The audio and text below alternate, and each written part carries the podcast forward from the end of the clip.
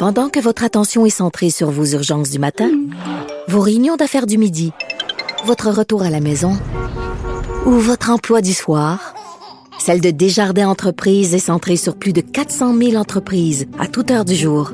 Grâce à notre connaissance des secteurs d'activité et à notre accompagnement spécialisé, nous aidons les entrepreneurs à relever chaque défi pour qu'ils puissent rester centrés sur ce qui compte, le développement de leur entreprise. Ici Ricardo. Et Émilie, marchand d'IGA. On a envie de vous inspirer à bien manger. À moins de 5 la portion. Suffit de repérer les produits valeurs sûres et de les cuisiner avec une de nos recettes. Les valeurs sûres, c'est bien pensé, hein? Bien sûr! Détails sur IGA.net. Cube Radio.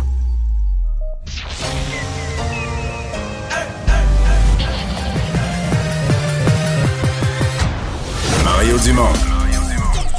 Organiser, préparer, informer.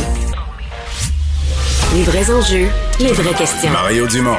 Les affaires publiques n'ont plus de secret pour lui. Cube Radio. Bonjour tout le monde, bienvenue à l'émission, bienvenue à Cube Radio. Salut Vincent. Salut Mario. Est-ce qu'il te reste encore un peu de, de gaz dans la canisse? Quand même, quand même, quand même. Avec tes deux, un peu deux- plus tôt ce deux soir. heures et demie de sommeil? Presque Deux- trois heures. Oh. Bien compté, le pro- proche de trois heures. Bon. Mais ça, ça finit tard. Ça finit. Monsieur Trudeau était encore en discours, quoi, 2 heures moins 25, Ouais. passé. Est-ce qu'après l'émission, là, tu vas euh, faire un long somme? ou- Non, non, non, on va souper. Mais on va coucher plus tôt ce soir. Mais ça, en fait, c'est souvent ça, ça risque d'être demain. la- la C'est vraie le fatigue. surlendemain, la, la vraie fatigue. Donc, un Euh, résultat qui t'a pas euh, soufflé? Non, mais quand même, les, libéraux, et c'est souvent ce qui arrive, les libéraux sont un peu plus forts. Moi, dans- je mettais plus, je les évaluais plus dans la fourchette 145 à 150. Je pensais un gouvernement libéral minoritaire, effectivement, mais un peu plus fort que prévu. D'ailleurs, c'est curieux parce que ce matin, nos, nos collègues font des vox pop, par exemple, sur l'île de Montréal, où les libéraux ont eu presque un vote Ouais. sur deux. Personne n'a voté libéral. Ils trouvent pas de Personne. gens qui ont appuyé Les gens sont Trudeau? tous déçus. Voyons donc, on voulait pas d'élection, petit ça. Il y a quand même du monde qui ont voté, là. Je sais pas. Taux de participation très bas, par contre. Oui, non, Sont- mais les, gens sont- les gens ont tous le même discours. On est déçus, une élection pour rien, c'est revenu au même. Mais personne dit, mais moi j'ai gagné, j'ai voté libéral. Hmm. Curieux. On va rejoindre Julie Marco. 15h30, c'est le moment d'aller retrouver notre collègue Mario Dumont dans nos studios de Cube Radio. Salut Mario. Bonjour. On attend dans les prochaines minutes un point de presse du chef conservateur Erin O'Toole. Euh, bon, d'abord, tu tiens le coup, Mario? Pas Oui, de coup de barre oui, oui, encore? bon. Euh, Aujourd'hui, belle leçon d'humilité pour Justin Trudeau, trouves-tu? Oui, il y a des leçons d'humilité pour tout le monde. hein. Il y a des leçons d'humilité un peu pour tout le monde. Mais, tu sais, moi, je suis un petit peu à contre-courant des autres analystes et chroniqueurs sur celle-là. Moi, je considère que Justin Trudeau, oui, il n'a pas eu son mandat majoritaire. Ça, c'est vrai. Mais c'est tout, là. Il y a tout le reste, là. Il reste premier ministre. Et même, pourquoi il voulait un mandat majoritaire? C'est pour avoir la paix pour quatre ans. là. Tu sais, Pas, pas être toujours soumis là, au ballottage. Il y aura peut-être une élection, je vais me faire renverser en chambre. Mais il l'aura pu, ça. Tous les partis là, ont senti Mais, que le mais public... c'est la prémisse du déclenchement des élections. Oui. Donc, il a perdu son pari Donc, quand il a même. perdu ce pari-là, en partie. Ouais. Mais le pari d'avoir la paix pendant quatre ans, là, il l'a pareil, là. Le NPD va l'appuyer. Les, personnes veulent. Le NPD veut pas d'élection. Donc, au moins, à mon avis, pendant trois ans, trois ans et demi, peut-être c'est quatre ans. Et euh, sincèrement, on va écouter M. O'Toole dans les prochaines minutes, son point de presse. Moi, mon Ouais. feeling, c'est que M. Trudeau n'aura pas beaucoup d'opposition, là. Que les conservateurs, ce qui nous attend pour les prochaines années, c'est un parti conservateur qui va être d'abord dans des guerres intestines, des querelles internes, euh, des conflits, des déchirements. Donc, M. Trudeau va être là. Euh, la glace ouverte devant lui. L'appui du NPD. C'est sûr que ça, c'est tannant. Il faut que son leader parlementaire, à chaque fois, il aille voir le NPD puis il négocie. Mais sais-tu qu'est-ce qu'ils vont demander, le NPD? faudrait dépenser un petit peu plus. Puis là, je t'annonce quelque chose. Monsieur Trudeau, quand tu lui demandes de dépenser un petit peu plus, il fait pas trop d'ulcère d'estomac. Là. Il, il vit bien avec ça. Non, là. c'est ça. Fait que moi, C'est je- pas mal dans ses valeurs. Mais est-ce qu'il va rester quand même, M. Trudeau, selon toi? ben, d'abord, moi, je m'inscris en faux face à tous ceux qui disent qu'il va y avoir du grenouillage dans son parti puis tout ça. Il va en avoir là, de- de- du chiolage, puis des gens qui vont dire tu voulais être majoritaire. Mais c'est lui Ouais. le premier ministre. C'est lui le premier ministre. Il y en a un qui chiale trop, il va le dégommer comme ministre. Ça marche pas de même. Le premier ministre a énormément de pouvoir dans notre système parlementaire, dans notre système politique. Alors, la seule chose, il y a des gens qui disent il est tanné, il aime plus tant que ça, il aime ça les campagnes, voir le monde, puis parader, mais il aime pas tant que ça gouverner.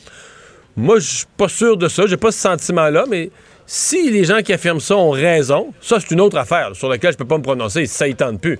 Ça y tente plus, ça y tente plus. Il n'y a personne qui va être hors d'un bras pour faire un travail qui ça y tente plus. Mais moi, je crois pas à ça. Moi, je pense qu'il est là.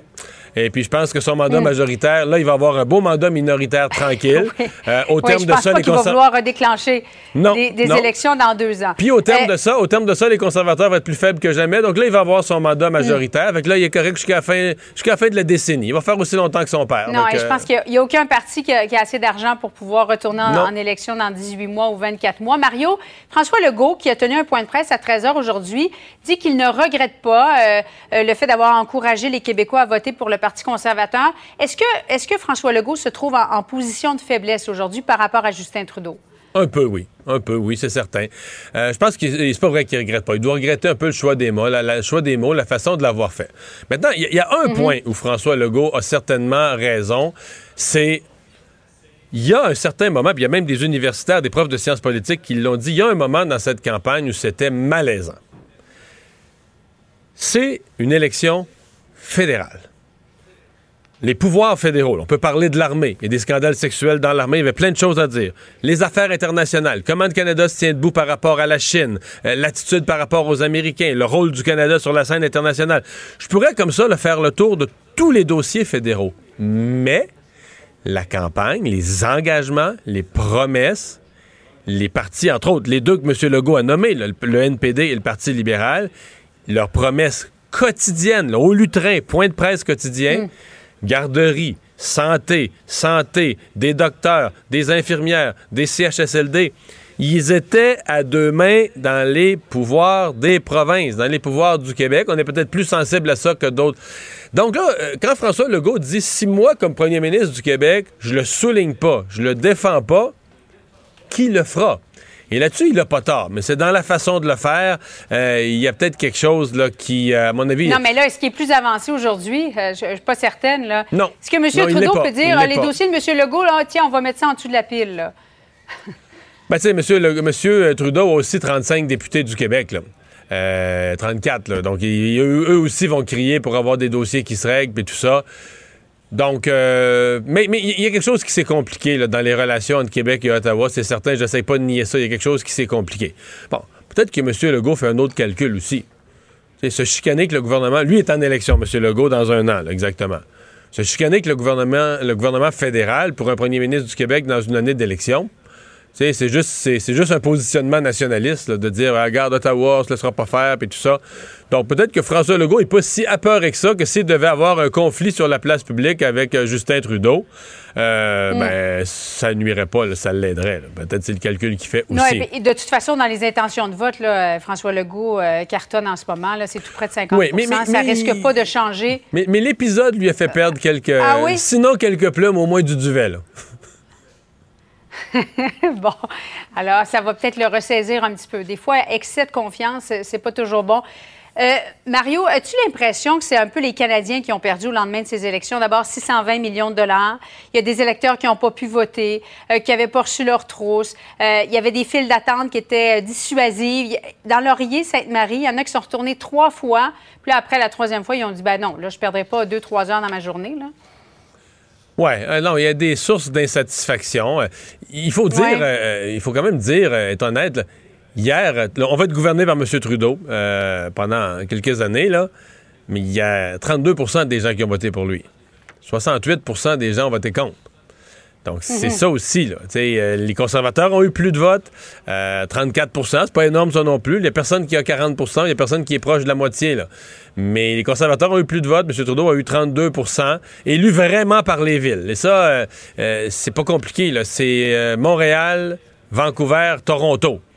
Euh, au Québec, on fait exception. Il y a une coupe de régions à cause des personnalités locales. En Gaspésie, Mme Leboutillier. En Mauricie, M. Champagne. Donc, euh, il y a des gens vraiment en région qui gagnent. Là. Si vous regardez au, au Canada, où sont les sièges libéraux, là, c'est vraiment... Puis quand je dis en ville, en ville, en ville, là, tu sais, toute l'île de Montréal, le, tout Toronto, euh, toute l'île de Montréal, sauf la pointe, la pointe aux trembles, et euh, presque tout Vancouver, où il y a une coupe de points euh, orange. Il y a du, du NPD à Vancouver.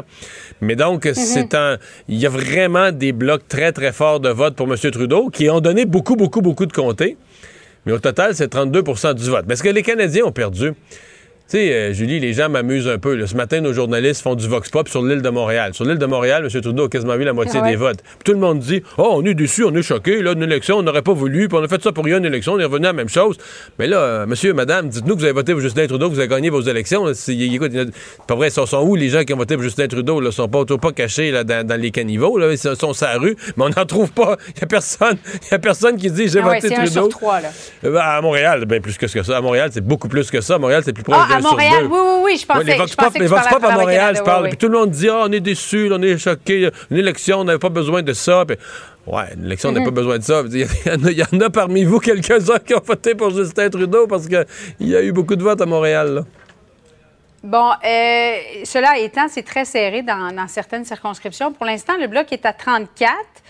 33 Parti libéral, c'est-à-dire que le bloc aurait peut-être atteint l'objectif d'en faire élire davantage au. Québec que le Parti libéral. Mais je parlais à M. Lévesque là, tout à l'heure, c'est moins de 48 voix qui le séparent euh, du bloquiste. Dans c'est vraiment serré. c'est dans Brome-Missisquoi, je crois que c'est aussi. 99. Ouais, c'est 99. Oui, oui, oui. Et il reste dans les deux cas, là, il reste, je pense, à un endroit, c'est 2200 votes par la poste, puis dans l'autre, c'est 1600 votes par la poste. Ah, c'est difficile. là. Quand, Mhm. quand le vote par la poste représente beaucoup plus de voix que l'écart entre le premier et le deuxième, sincèrement, Ouais. il, faut, il faut attendre. Il faut attendre que ces votes-là soient comptés avant de déclarer un gagnant de façon, euh, de façon finale et définitive. Et D'ailleurs, M. Blanchette va parler, va prendre la parole seulement demain. Là. On Quand attendait il va que avoir ces, soit données-là, oui.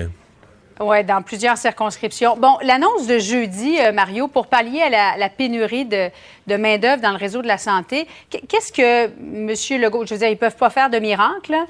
Il manque beaucoup, beaucoup d'infirmières dans le réseau de la santé publique. Euh, qu'est-ce qui va être annoncé selon toi? Je sais pas. On dit la, ligne, c'est qu'on va s'inspirer de ce qui s'est passé, par exemple, pour la campagne de vaccination euh, ou dans la deuxième vague, donc des processus d'embauche où on a réussi à ramener quand même des infirmières retraitées. Donc, comment on va s'y prendre? J'ai hâte de voir parce que je pense que pour des infirmières retraitées, il y en a beaucoup et ils- elles ont participé là, à la réussite de la campagne de vaccination, mais c'était quand même. Tu sais, euh, d'abord, vacciner, c'est moins dur que travailler dans des, des soins intensifs. Euh, Tu sais, entre aller vacciner deux jours, puis passer une nuit aux soins intensifs, passer une nuit à l'urgence, à recevoir les accidentés, puis tout ça, c'est pas la, c'est pas la même pression, c'est pas la même affaire. Un. Deux, la vaccination, c'était de jour, des horaires prédéfinis, etc. Il n'y avait pas de danger qu'après ton quart de travail, on te fait faire un 16 heures. Donc, euh, c'est c'est ça. Comment on, va- comment on pourrait convaincre ces gens-là euh, de revenir dans le réseau de la santé? Il va falloir leur mettre des conditions, il va falloir créer des, des- des- un environnement de travail qui soit euh, vraiment attractif. J'ai bien hâte d'entendre ce qui va être proposé, mais ça devient, euh, Julie, un gros dossier. C'est pas une petite conférence de presse que celle de jeudi de Christian Dubé, parce que dans Ouais. plusieurs régions, les gens sont nerveux, craignent d'avoir des, des- des pertes de services, des, bris, des pertes de services, je veux dire, plus permanents, euh, ou encore des bris de services temporaires pour une fin de semaine. Mais les gens commencent à craindre ça. Donc, ça devient, euh, tu sais, il y a le projet de loi sur la langue qu'on commence à étudier aujourd'hui. On disait que ça va être le gros dossier de l'automne. Mais sincèrement, le processus de recrutement de personnel dans le secteur de la santé euh, devient, devient aussi là. un gros, gros, gros dossier qu'on va suivre de, de près. Et si on met en place un mécanisme comme ça, certainement que dans les jours, les semaines qui vont suivre, l'opposition, les médias, on va surveiller, OK, euh, euh, combien de personnes ça recrute, combien de personnes se sont inscrites, etc. Est-ce que ça marche ou ça marche pas? Est-ce que ça va régler le problème ou ça le réglera pas? Merci beaucoup, euh, Mario, à suivre. Au revoir. Merci et bonne fin d'après-midi à toi. Salut. Vincent, dans les nouvelles de dernière heure, ben euh, il y, a, il y a quelques minutes, le ministre de- des Transports, je pense, de l'Alberta. Les affaires municipales. C'est le ministre des Affaires municipales ouais, qui a lancé une espèce euh, d'appel à l'aide au nom de son gouvernement. Oui, et on sait à quel point ça ne va pas bien en Alberta. Les hôpitaux sont carrément bondés de cas de COVID, de gens euh, bon, en grande partie non vaccinés qui engorgent particulièrement les soins intensifs euh, présentement. Et le système est en train de craquer. Et là, on voit, on avait décidé de- d'augmenter de façon importante les mesures dans la province. Ça avait été annoncé par le premier ministre dans les derniers jours.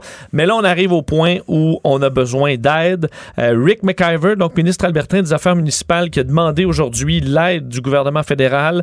Euh, Ouais, parce qu'il s'est pas adressé. Il veut l'aide des autres provinces, mais il s'est adressé au fédéral là, pour coordonner ça. Exactement. Donc, dans une lettre envoyée à euh, Bill Blair, donc le, le ministre justement qui s'occupe des, euh, des situations d'urgence et du, de, la, de la sécurité publique, Euh, donc, euh, lui demande plusieurs choses, en fait. Transfert de patients. Donc, on est là, là. transfert de patients en dehors de la province. Alors, on peut penser euh, de l'aide comme ça provenant des provinces moins touchées. Augmenter les ressources d'évacuation médicale aérienne. Il faut se rappeler, le Canada, c'est un grand pays. Et transférer des patients euh, très malades, instables, qu'on est obligé d'avoir dans des soins intensifs sur des Sur machines. des heures de vol. Euh, sur des heures de vol euh, ou des de longues heures d'ambulance, c'est c'est compliqué. C'est toute une opération sanitaire très complexe. Alors, on aura besoin de la gestion du fédéral. Euh, on demande aussi euh, à Service de santé Alberta plus de personnel essentiel. Euh, on demande qu'on envoie des infirmières, des infirmiers pour les unités de soins intensifs, des pneumologues aussi. Bref, on a besoin de tout là, en ce moment en termes de personnel et de lits disponibles. Euh, D'ailleurs, tout ça arrive quelques heures après euh, les, pires bilans de, l'Alberta. On atteint de nouveaux sommets d'hospitalisation, près de 1000 hospitalisations. Il faut se rappeler que l'Alberta, c'est un peu plus de 4 millions d'habitants, donc beaucoup moins que le Québec. Et on est à 1000 euh, hospitalisations presque, 216 personnes aux soins intensifs. Euh, on annonçait hier euh, plus de 1500 cas. Encore, vous pouvez faire un peu comme si on avait 3, entre 3 et 4 000 cas par jour au Québec. Taux de positivité très élevé à plus de 10 euh, et euh, on devrait annoncer à 5h, 17h, il y aura un point de presse euh, des, euh, de, de Jason Kenney. Et on comprend qu'il y aura un remaniement ministériel en pleine, crise et que le ministre de la Santé de l'Alberta, Tyler Shandro, selon plusieurs sources, entre autres des médias locaux euh, en Alberta, va euh, être tassé. Là. Euh, donc, ce serait le ministre du Travail et de l'Immigration, Jason Copping, qui prendrait sa place. Euh, ça va pas bien, là, qu'en pleine crise. En pleine là, crise, tu fais un remaniement, euh, tu fais payer quelqu'un d'autre alors que tout le monde sait que c'est une décision. En bout de ligne, c'est une décision du premier ministre. là. quand il y a le temps de mettre en place, ici au Québec, il n'y a pas personne d'autre que François Legault qui a décidé, par exemple, de mettre en place les mesures sanitaires, fermer les écoles, euh, imposer le passeport vaccinal. C'est pas tout un chacun qui décide ça dans la machine, là, des ministres Non. tout seul. Et c'est un ministre qui était controversé parce qu'il se faisait critiquer par euh, les anti-mesures d'être beaucoup trop euh, Sévère. sévère là, sur les mesures. Donc, c'est pas comme si c'était un ministre de la Santé qui disait Ah non, il faut laisser ça aller. Euh, et là, la grande question, puis je la pose, euh, Mario euh, est-ce que François Legault va répondre à l'appel? Et lever la main à dire on va en prendre. On va prendre de vos patients Mais au à Québec. date, il y a juste l'Ontario. Moi, j'ai juste vu la ministre de la Santé de l'Ontario qui a dit nous, on serait prêt à en prendre. Je vais peut-être t'étonner, mais moi, je vais répondre oui. Malgré. euh, D'abord, je, je pense qu'en termes de soins intensifs, pour l'instant, au Québec, ça déborde pas. Les cas euh, plafo- En fait, on est peut-être même en cas- début de légère baisse Ouais, au Québec. Les cas plafonnent. Euh, c'est parce que là, j'aime pas faire le parallèle parce que nous, quand on, on avait besoin de masques, l'Alberta nous en a donné, mais c'est pas équivalent. Je veux dire, euh, des masques, oui, ça pouvait indirectement sauver des vies, parce que sûr que si t'as un masque, t'as la bonne protection. Mais ils les avaient, les masques. Là, dans le Ils les avaient, les masques, dans un entrepôt. Alors que là, on parle de sauver des vies, puis on comprend qu'il faut qu'on se tire, mais est-ce qu'on a quand même de grands hôpitaux? On, dit tout va mal dans notre système de santé, mais on a quand même de grands hôpitaux avec des unités de soins intensifs là, euh, exceptionnelles. là. Et euh, il me paraît qu'à Montréal, là, on pourrait vérifier que les hôpitaux qui. Tu sais, on- c'est des patients qui vont mourir. C'est ça. Est-ce que. Mais, mais un vol. euh, de, sou- de mémoire, mettons un vol Calgary-Montréal, c'est 4 Ouais, à peu près trois- 3 trois heures, heures, trois 3 quarts, quatre 4 heures. heures, ouais. C'est un long vol. Imagine, euh, en ambulance, on oublie ça. Euh, En ambulance, c'est deux Tout jours. à fait. Et c'est des grosses opérations, parce que là, c'est des gens qui sont sur respirateur, à moins qu'on envoie des cas moins sévères, moins instables, pour garder les plus instables dans la province. Mais c'est des transferts euh, très compliqués, puis t'en transverses pas, t'en transfères pas 10 à la fois, là. Euh, C'est un donc, dans l'avion. C'est ça. Donc, c'est toute une opération dans laquelle on se lance au Canada, dans un si grand pays. Dans la lettre, je comprends qu'il voudrait aussi que le gouvernement fédéral prenne en charge une partie des coûts du transport aérien. J'ai- cru lire ça, euh, peut-être j'ai mal interprété. Ben, écoute, on demande, euh, ben, Ouais. on demande des, des capacités d'évacuation ouais, médicale. Mais c'est, on, on se comprend que c'est, c'est, pas, c'est pas des décisions faciles sur le plan de l'éthique parce que, mettons, François Legault disait oui, là, on va en prendre, mettons, 10, là, nos hôpitaux à. Il y a des gens au Québec qui vont dire, et ça n'a pas d'allure, là, c'est des gens pas vaccinés dans une province qui a pas pris les mesures. Nous, on, nous, on s'est restreint, nous, on a pris les mesures, on a porté le masque, puis là, ben, on donne nos lits de soins intensifs à d'autres. Mais c'est que c'est pas. euh, comment dire? Pas le gouvernement, là, tu sais, c'est les, c'est- c'est les citoyens. C'est que tu sauves des vies de citoyens. À un moment donné, euh, c'est comme, Ouais, euh, le jour, il est pour- on n'est pas à l'abri d'une catastrophe au Québec, on Tu espère à ce moment-là avoir de Le l'aide. parallèle que je te viendrais, si t'arrives, c'est le lieu d'un accident, là. Puis la personne, là, saigne, puis tout ça, là. Avant d'y faire un garrot pour arrêter le sang, tu vas-tu l'interviewer? Toi, t'as-tu déjà. Tu faisais-tu la vitesse? Tu dois, puis, de la vitesse? Après ça, T'es-tu une bonne personne? T'as-tu déjà volé? Euh, T'as-tu Ouais. déjà touché, abusé sexuellement un enfant? T'as-tu déjà fait. Non, tu le sauves. Tu le sauves, puis après ça, ben, on verra. T'étais-tu bien attaché? Sinon, euh, non, Ouais. je, je comprends. Est-ce que quand même, Fran- Fran- euh, il- au niveau du personnel médical, peut en avoir des gens qui vont dire, bon, ça n'a pas de bon sens, on est Ben, il faudrait épuisé? vérifier, il faudrait vérifier, mais je pense que Et- ben, je pense l'hôpital général juif qui a un super, le CUSUM, c'est des gros hôpitaux, le, le CHUM aussi. euh, Et est-ce que François Legault est capable de le verbaliser bien pour dire à la limite aux Québécois, ben regardez, c'est une fierté où on a été dans les, les premiers frappés dans la première vague, on a eu les morts, mais là, c'est le reste du Canada qui a besoin de nous. Puis, puis on s'entend que c'est des gestes, euh, c'est des gestes qui peuvent avoir une lourde portée. Par exemple, présentement, en Alberta, ce qui devait se faire cet automne, je pense que ça va être annulé à cause de la pandémie, mais ce qui devait se faire cet automne, c'est un référendum contre le Québec là, sur la péréquation pour dire euh, on demande au fédéral de réviser la péréquation, arrêter d'envoyer de l'argent, entre autres principalement au Québec, l'argent de notre pétrole, arrêter d'envoyer ça au Québec. Tu comprends que tu désamorces euh, Ouais. Une campagne anti-Québec euh, qui arriverait le mois après que tu as pris leur patient de soins intensifs qui était, euh, qui était menacé de mort dans tes hôpitaux. Ça peut réchauffer les relations. euh. Ben, ça nuance. Oui. Ça nuance un peu. Donc, euh, mais on, on se comprend qu'on dit c'est c'est des décisions politiques énormément, euh, énormément Ouais. complexes. J'imagine dans le bureau de Christian Dubé, tout ça, où on a vu là, dans les 100 jours de la vaccination, dans un bon reportage, mais dire, OK, con- combien, là? Mais chiffre, là. Mais tu vois, les voisins, ce qui est frappant, ce qui est frappant les voisins de l'Alberta, la Saskatchewan, qui a un autre gouvernement conservateur, mais c'est parce que ça va presque aussi, non, ça va pas aussi mal, mais ça va mal aussi en Saskatchewan. Euh, ils ont dit, nous, on n'en prend pas.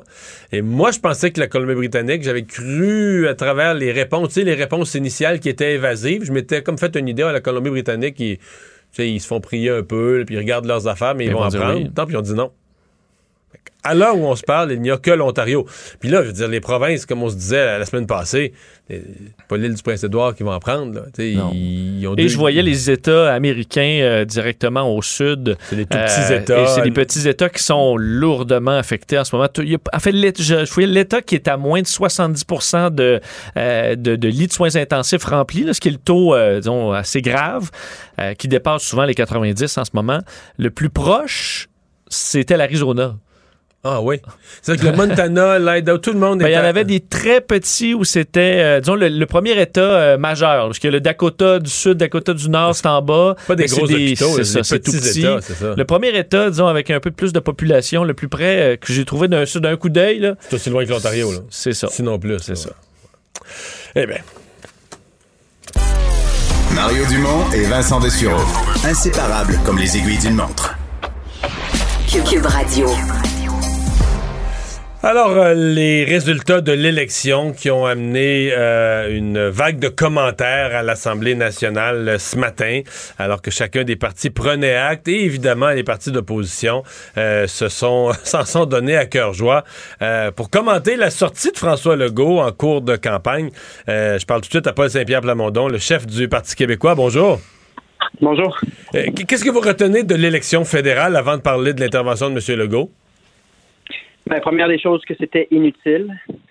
Deuxième des choses, c'est que euh, justement, François Legault cherche depuis des années à démontrer que sa thèse d'un fédéralisme qui fonctionne pour le Québec, démontrer que ça pourrait fonctionner. Les premières années ont été très difficiles avec Justin Trudeau. Et là, dans l'élection, il a décidé de prendre toutes ses billes et de tout miser sur les conservateurs. Et malheureusement, comme un boomerang, ça lui revient en plein visage. Et là, je- une situation de cul-de-sac pour le Québec et pour les Québécois parce qu'on est tous euh, devant une perspective d'un gouvernement Trudeau qui euh, vraisemblablement euh, n'entendra pas à négocier. Déjà qu'on avait obtenu pas mal rien depuis le début de ce fédéralisme renouvelé à la François Legault. Ben, il y a bien des gens qui disent au contraire. Là, il avait reçu euh, 6 milliards sans condition pour les garderies. Il y a des gens qui voient ça à l'inverse. Parce qu'il avait reçu pas mal, euh, il aurait peut-être dû être plus gentil avec le gouvernement Trudeau. Vous considérez pas qu'il y avait quand même quelques gains, euh, quelques gains récents, peut-être qui étaient des, des cadeaux d'avant les élections, mais quand même quelques gains bien sentis? Il y a des gains assez petits pour que François Legault comprenne que c'était pas un bilan qui se défendait et que les conservateurs probablement lui offriraient plus.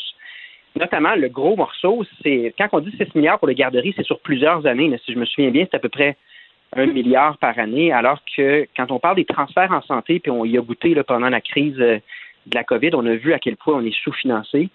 C'est 6 milliards par année qui est réclamé par le Québec et par toutes les autres provinces aussi. Hein. C'est pas juste le Québec qui dit qu'on est sous-financé. Les provinces sont d'accord. Et là, si on accumule euh, l'absence de collaboration sur l'application de la loi 101 dans les entreprises à charge fédérale, le fait que les rapports d'impôts, l'immigration, la culture, à peu près tous les sujets importants pour l'agenda de François Legault ont été refusés par le gouvernement euh, Trudeau. Et ça a amené euh, François Legault à jouer le tout pour le tout en disant que les libéraux sont dangereux. Et c'est vrai que les libéraux ont aucun respect pour les champs de compétences. Mais malheureusement, on se retrouve en ce moment, puis euh, devant aucune perspective, et moi je pense que ça fait bien la démonstration que la promesse de François Legault de faire fonctionner le fédéralisme au profit du Canada, au, au profit du Québec dans le Canada, pardon, ça marchera jamais. Ça marchera pas. On n'a pas le poids démographique, on n'a pas l'influence, on n'a pas le pouvoir de négociation. On est contraint donc à négocier des miettes, euh, essuyer aussi du mépris. On n'a jamais eu les excuses pour le débat en question. Donc, c'est quand même un constat d'échec assez flagrant pour François Legault.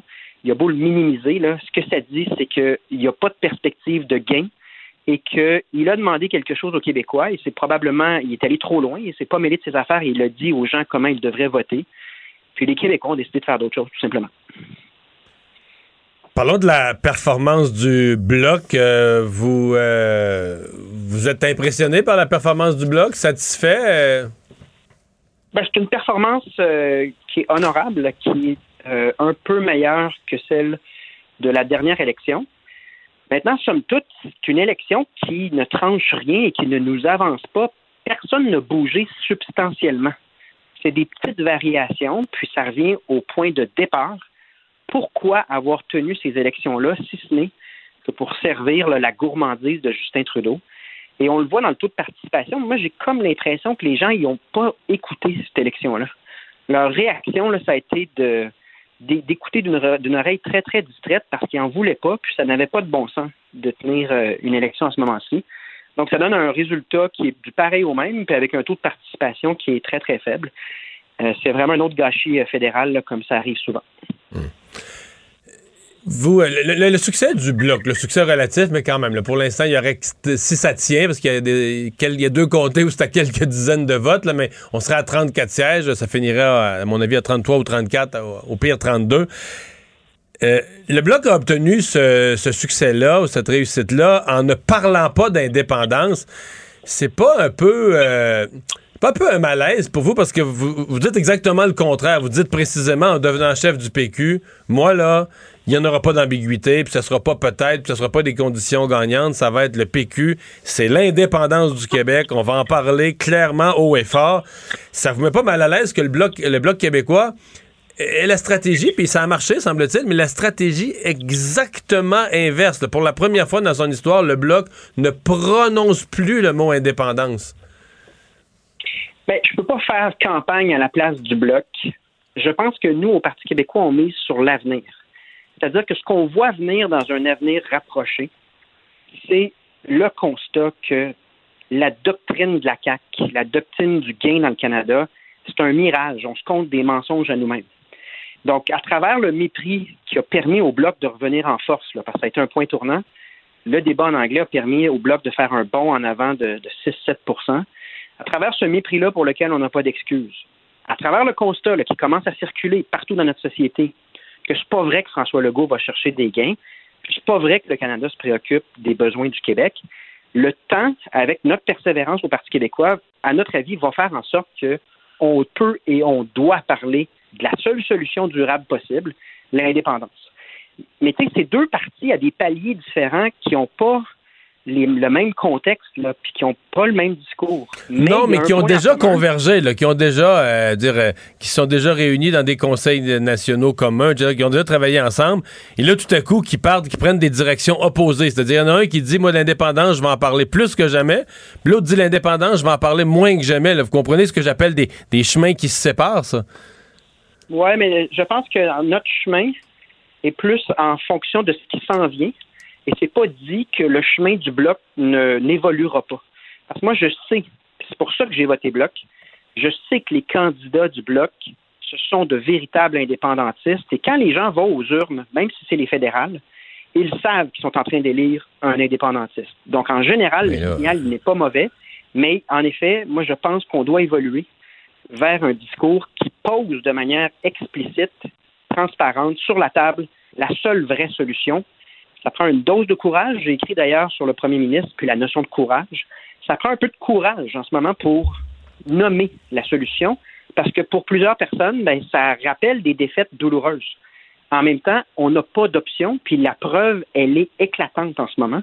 Pendant la crise, pendant ces élections-là, et pour la suite des choses. Donc, nous, notre orientation, elle est claire et euh, on va la poursuivre pour toute la prochaine année. Est-ce que c'est 32 ou 33 ou 34 députés du Bloc vont faire campagne côte à côte avec les candidats péquistes. Parce que bon euh, le Parti québécois euh, n'a plus que, que, huit députés. Euh, vous allez faire la prochaine élection avec les, les, comme on dit les bénévoles les ressources qu'on a. Mais si on a 30 quelques députés du bloc avec leurs employés etc qui, qui le soir font du bénévolat appuient aident le candidat ça peut donner une chance.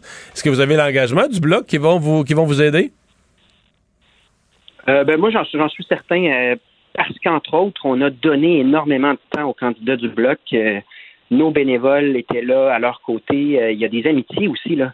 Quand il y a un député du bloc et un député du Parti québécois au même endroit, c'est du monde qui se parle constamment. et comme je vous dis, c'est que les, ces députés-là du bloc, ce sont des indépendantistes convaincus.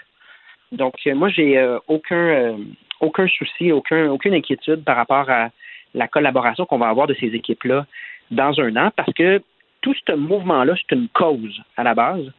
C'est beaucoup moins, là, c'est pas comme la CAQ ou les libéraux, là, c'est pas des partis qui sont basés sur la reprise du pouvoir. C'est un parti, ce sont des partis basés sur l'atteinte d'un objectif de société, l'atteinte d'un projet qui dure depuis les Patriotes. Moi, j'ai aucun doute euh, qu'on va avoir une pleine collaboration de tout le monde. Paul Saint-Pierre Blamondon, merci. Merci. Au revoir. Pendant que votre attention est centrée sur cette voix qui vous parle ici ou encore là, tout près ici, très loin là-bas ou même très, très loin. Celle de Desjardins Entreprises est centrée sur plus de 400 000 entreprises partout autour de vous. Depuis plus de 120 ans, nos équipes dédiées accompagnent les entrepreneurs d'ici à chaque étape pour qu'ils puissent rester centrés sur ce qui compte, la croissance de leur entreprise.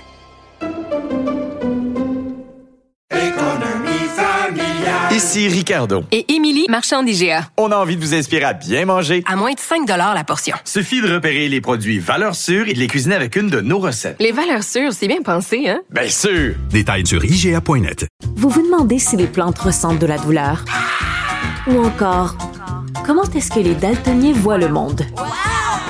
Le balado en 5 minutes est pour vous. Explorez la science, l'actualité et l'histoire en un temps record. La Feu, en collaboration avec le gouvernement du Québec, est fière de propulser la série Balado en cinq minutes. Ne laissez pas les questions sans réponse plus longtemps. En cinq minutes, disponible sur l'application et le site cubradio.ca.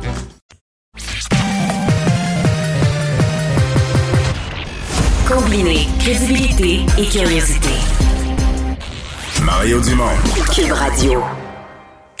Alors, euh, c'est la chronique économique d'Olivier Bourque. Bonjour, Olivier. Salut, Mario.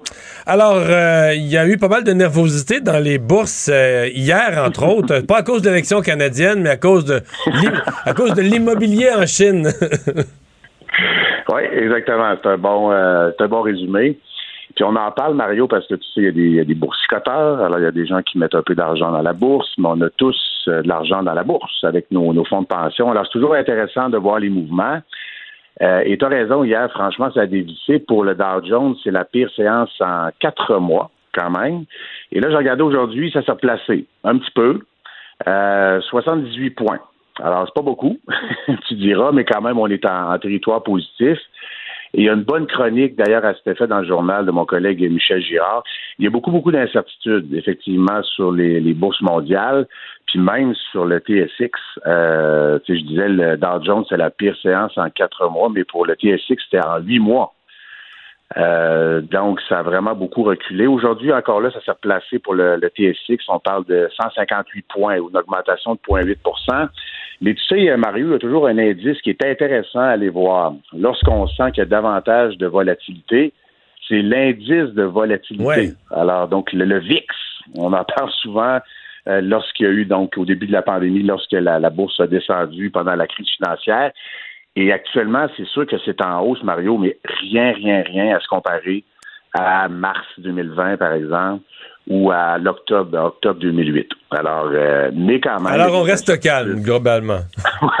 voilà, on respire par le nez, ça va bien. Euh, le groupe chinois qui n'a pas un nom chinois, mais qui s'appelle Evergrande.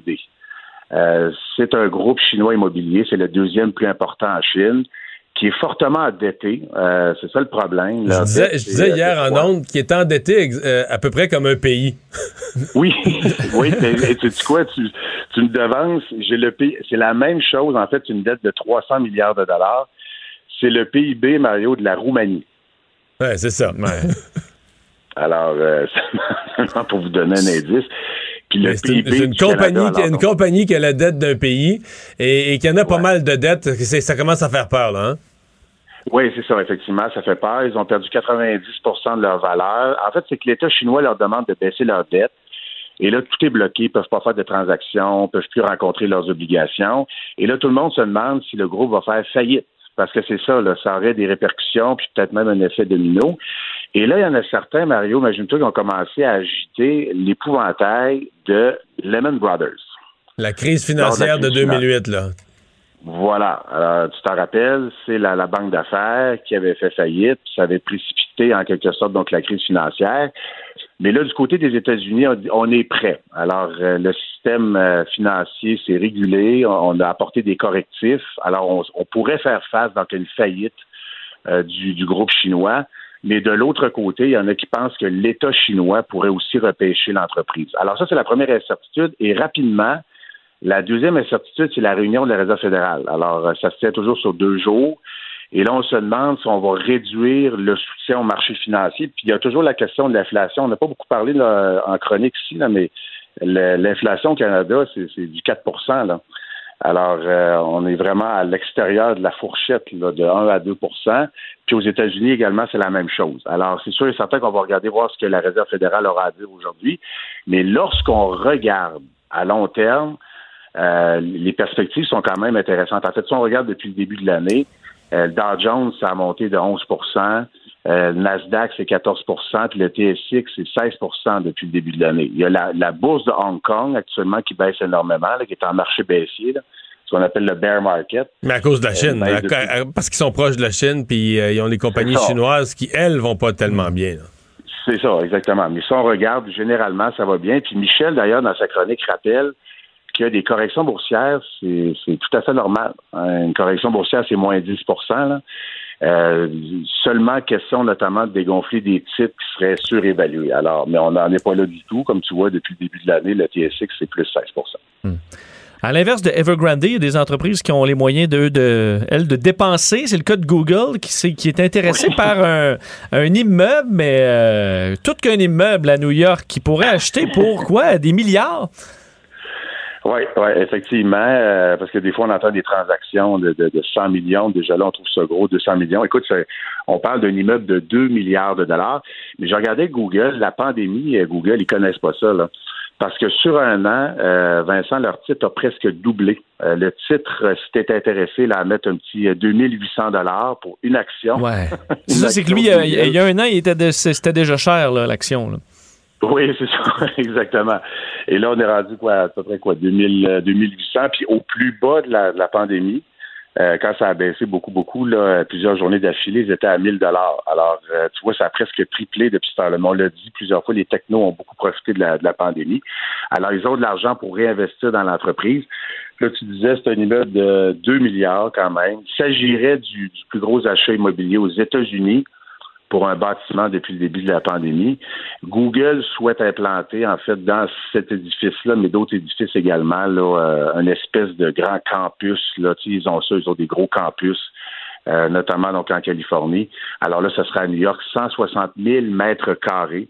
Euh, mais ce qui est étonnant quand même, il faut le dire, c'est que ça arrive en pleine pandémie, puis ça arrive au moment où on sait les gens sont à la maison. En télétravail. Alors, ben oui, c'est quand même un peu. euh, Est-ce que c'est parce qu'on s'imagine que dans 2-3 ans, euh, ça va être entré dans l'ordre, que le building, on va le payer 3-4 milliards, milliards si on attend? ou- Oui, possiblement, mais c'est sûr et certain que lorsqu'on regarde les, les perspectives, je pense une des meilleures perspectives à regarder là, pour savoir ce qui, ce qui s'en vient par rapport au télétravail, c'est les sociétés de transport en commun. Euh, du, du côté d'ici de Montréal, là, on s'attend à un retour à la normale, donc un retour euh, pré-pandémique, donc l'année 2019. Là, le retour à la normale, ce sera en 2032. Ah ouais? Euh, oui, c'est pas une farce. 2032, qu'on pense qu'on va revoir à peu près les mêmes chiffres qu'en 2019. Alors, tu sais, le, télétravail, ça va rester là, euh, et pas à peu près, et pas, on parle pas de mois, on parle vraiment d'années. Alors, c'est quand même étonnant là, de voir ce type d'achat là, en, en pleine pandémie. Merci, Olivier. Bye bye. Merci, messieurs. À demain. Cube Radio. Les rencontres de l'heure. Chaque heure, une nouvelle rencontre. Nouvelle rencontre. Les rencontres de l'heure. À la fin de chaque rencontre, soyez assurés que le vainqueur, ce sera vous. Cube Radio. Une radio pas comme les autres. Chronique judiciaire avec euh, Nada Boumefta, avocate en droit criminel et protection de la jeunesse. Bonjour, Nada. Bonjour, messieurs. Alors, un proxénète qui va se taper euh, plusieurs mois en prison. Oui, on parle d'une détention de 45 mois de pénitencier, qui est une sentence qui a été rendue euh, lundi dernier contre un homme de 34 ans, qui a été donc accusé, entre autres, de proxénétisme, de voie de fait, euh, également d'agression contre ses victimes. On parle de deux femmes de 28 et 21 ans avec qui il aurait parcouru le Canada. Euh, on comprend à la recherche de clients en offrant des services sexuels en échange d'argent. Euh, on comprend également qu'il y avait une entente entre ces deux personnes, entre chacun de ces individus-là, entre eux. Donc, les jeunes filles, les dames et cet individu-là avaient une entente contractuelle et même à ça se retrouve déclaré coupable aujourd'hui de proxénétisme et fait face à une sentence quand même euh, dans l'échelle élevée. Rappelons que lorsqu'on fait face à ce type d'accusation-là, il peut y avoir également des peines minimales applicables. Dans son cas, lui, pourquoi je voulais traiter ce dossier-là aujourd'hui, c'est qu'on parle, on ne parle pas de, gens mineurs, on parle de femmes qui étaient en, en pleine mesure de leurs moyens, avec qui ils se sont entendus euh, pour faire finalement euh, des échanges de faveurs sexuelles pour de l'argent. Mais aujourd'hui, on remonte les événements. Il est accusé pour les événements à partir du moment où il est entré en contact avec ces dames-là, soit via les réseaux de contact euh, Tinder, des réseaux de rencontres. Et ça, on le voit de plus en plus souvent que les femmes qui se prostituent, qui travaillent dans ce domaine-là, utilisent les réseaux de contact pour aller chercher, par exemple, un chauffeur ou quelqu'un pour les euh, gérer au niveau de la sécurité. Mais ce qu'on voit, c'est qu'elles deviennent également et facilement des victimes aussi ces individus-là qui prennent finalement le contrôle de ces femmes-là et malheureusement en viennent aussi à des gestes euh, pas mal, euh, voyons, tristes et euh, inacceptables envers elles. Mais ce que je voulais vraiment souligner, c'est que l'accusation de proxénétisme est le cadre légal actuellement euh, quand on parle de prostitution. Ce n'est pas l'acte de se livrer finalement à des relations sexuelles avec une autre personne qui est illégale, mais c'est bien tout ce qui l'entoure. Donc, on comprend que le déplacement, loger quelqu'un, euh, l'amener d'une place à l'autre, magasiner avec elle et faire la publicité, ben c'est illégal. Et c'est un peu ce qu'on soulève comme controverse dans le système juridique actuellement. Il y a quand même la loi sur la prostitution qui veut protéger, immuniser les victimes, mais tout ce qui est autour, il, finalement, on se retrouve à être dans un cadre illégal. Et dans l'autre penchant de la balance, on parle de la sécurité de ces femmes-là, où leur travail et leurs services ne sont pas considérés comme étant illégal, mais tout ce qui l'entoure l'est. Alors, une très grande question juridique, et je pourrais faire un cours là-dessus, messieurs, mais euh, définitivement quelque chose sur laquelle on doit se pencher, et une alerte et un drapeau rouge pour tout le monde, de faire attention que via les réseaux de contact euh, euh, comme Tinder et etc., à partir du moment où vous acceptez d'entrer dans ce système-là, ben, vous pouvez vous voir accusé et faire face à des accusations criminelles euh, de ce genre. Euh, une histoire de vandalisme maintenant dans un collège, collège Louis Riel, à pas confondre avec l'école Louis Riel qui est à Montréal. Le collège Louis Riel, c'est au Manitoba, à Winnipeg, euh, victime de vandalisme et c'est relié à un défi qui serait populaire sur le réseau social TikTok. Oui, alors on voit encore une fois un impact quand même assez fort des réseaux sociaux sur nos jeunes. Et là, les écoles disent c'en est assez et mentionnent qu'il va y avoir euh, des conséquences, entre autres euh, des demandes de remboursement auprès des parents. Mais je voulais attirer euh, quand même les gens sur le fait qu'il s'agit aussi de gestes criminels. Et le trend, pour ne pas utiliser le mot anglophone qu'il y a sur TikTok, c'est un leak, euh, c'est-à-dire que les jeunes vont passer dans leur école, commettre des actes des vols ou des vandalismes dans leur établissement, par exemple en prenant des, euh, des euh, distributeurs de savon ou des horloges qui traînent ou même des, des appareils pour éteindre le feu finalement, et les jeunes se filment en commettant ces actes-là. J'ai quand même à mentionner que cette vidéo-là devient éventuellement, si les accusations, une preuve et qu'à la fin de la journée, ce ne sera pas juste un appel au bureau du directeur à une chicane euh, des parents qui va y avoir, probablement aussi des conséquences criminelles. Et même si on est mineur, hein, certains pensent que parce qu'ils ont moins de 18 ans, ah, la loi, il n'y aura pas de conséquences. Oui, il peut y avoir des conséquences. À partir du moment où on est accusé, on va se faire traiter par le système de justice criminelle, oui, juvénile, mais quand même, euh, ça peut laisser des traces et on peut avoir des sentences qui peuvent être imposées, surtout et en fonction aussi des accusations qui seront portées. Si les bris sont plus de 5 000 on peut se retrouver dans des accusations euh, prises par acte criminel et il peut y avoir des bris de moins de 5 000, mais clairement, les jeunes qui pensent s'amuser ou être braves euh, sont pas mal innocents dans ce type de situation-là. Et je fais un petit jeu de mots, tant qu'à, autant au niveau de leur esprit, état d'esprit lorsqu'ils commettent ces gestes-là, mais après ça, venir défendre le geste quand on a une vidéo claire, nette et précise, ça nous met aussi dans une autre position euh, face à la justice où on devra fort probablement faire face aux conséquences qui viennent avec ça. Alors attention et ne pas penser que parce que c'est viral et sur TikTok qu'on a le droit de le faire et que c'est encouragé. Merci Nada. Merci à demain, à demain messieurs. Pendant que votre attention est centrée sur cette voix qui vous parle ici ou encore là, tout près ici, très loin là-bas, Celle de Desjardins Entreprises est centrée sur plus de 400 000 entreprises partout autour de vous. Depuis plus de 120 ans, nos équipes dédiées accompagnent les entrepreneurs d'ici à chaque étape pour qu'ils puissent rester centrés sur ce qui compte, la croissance de leur entreprise.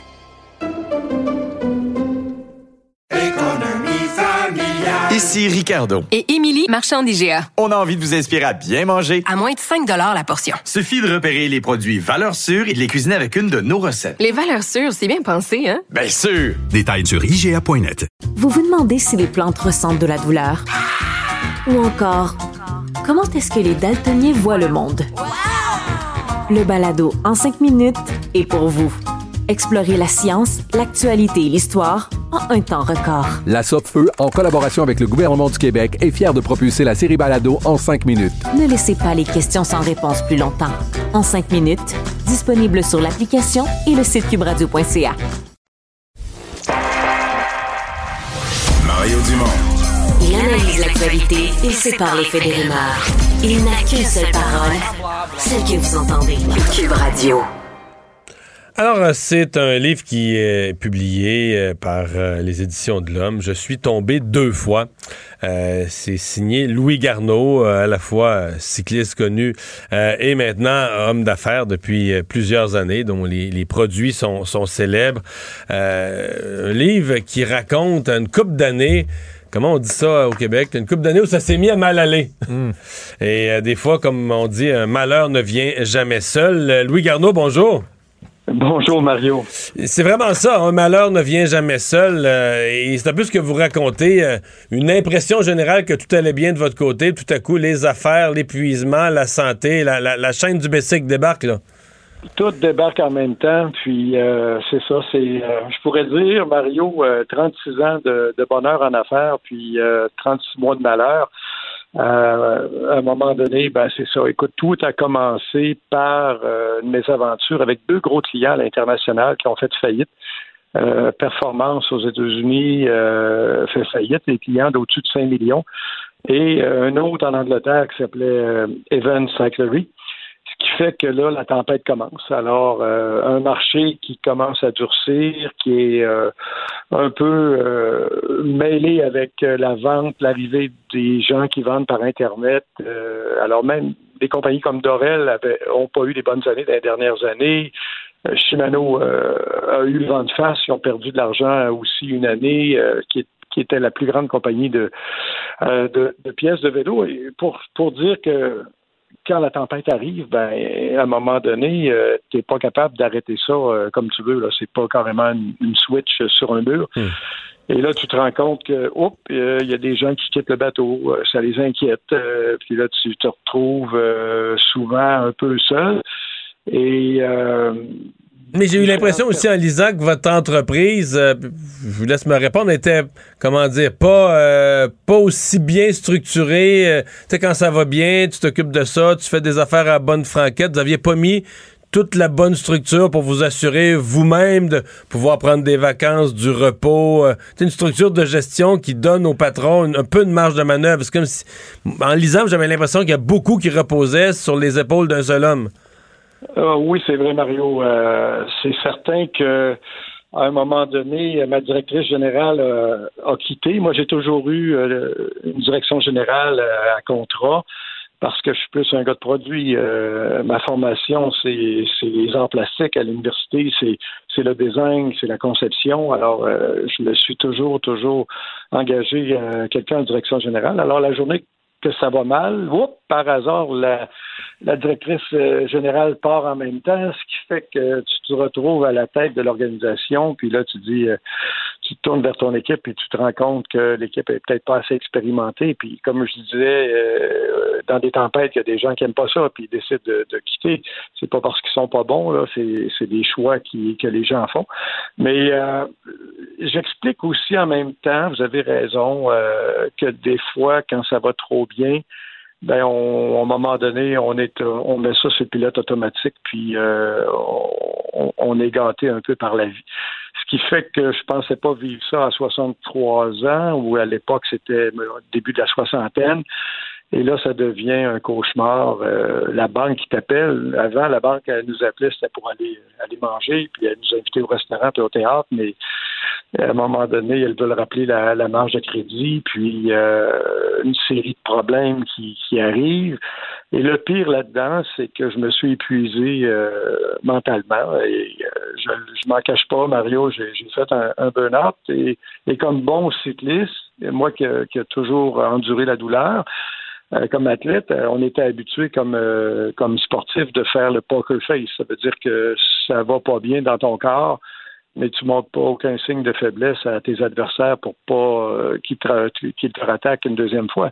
Alors, j'avais été voir mon médecin, puis j'ai dit, écoute, je file pas, qu'est-ce que j'ai? Ben, c'est un épuisement professionnel, tu dors pas bien. J'ai dit, non, je dors pas bien. Ah, il dit euh, c'est un burn-out qui est différent d'une dépression, mais un burn-out, c'est épuisant, puis tu perds ton énergie. Écoute, je, me cachais dans mon bureau pour aller me reposer une demi-heure l'après-midi.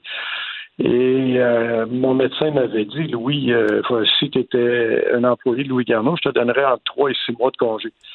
Il n'a jamais voulu me dire quoi faire. Mais ça, c'était au moment où vous ne pouviez pas vous éloigner. Donc, ça n'avait jamais été aussi épuisant et vous étiez en épuisement. Exactement, exactement. C'est ce que je raconte. Et euh, j'ai essayé d'avoir une relève familiale. Ça allait pas tout à fait comme je voulais aussi. Et euh, c'est tout ça un peu que je raconte dans le livre, avec beaucoup d'humilité. Euh, et je le dis euh, parce que vous savez, les, gens d'affaires, on est les gens les plus orgueilleux du monde. Euh, j'ai été athlète et j'ai été homme d'affaires. Je suis homme d'affaires. Quand tu es athlète, ton résultat apparaît au, stade, sur l'écran. Tu peux pas cacher ça. Tu as fini dixième, c'est dixième, tu pas premier. Puis en affaires, ben, il y a une compétition euh, d'orgueil aussi, tu sais, puis mm. euh, on veut on veut dire qu'on est capable, toi je suis capable, ça va revenir.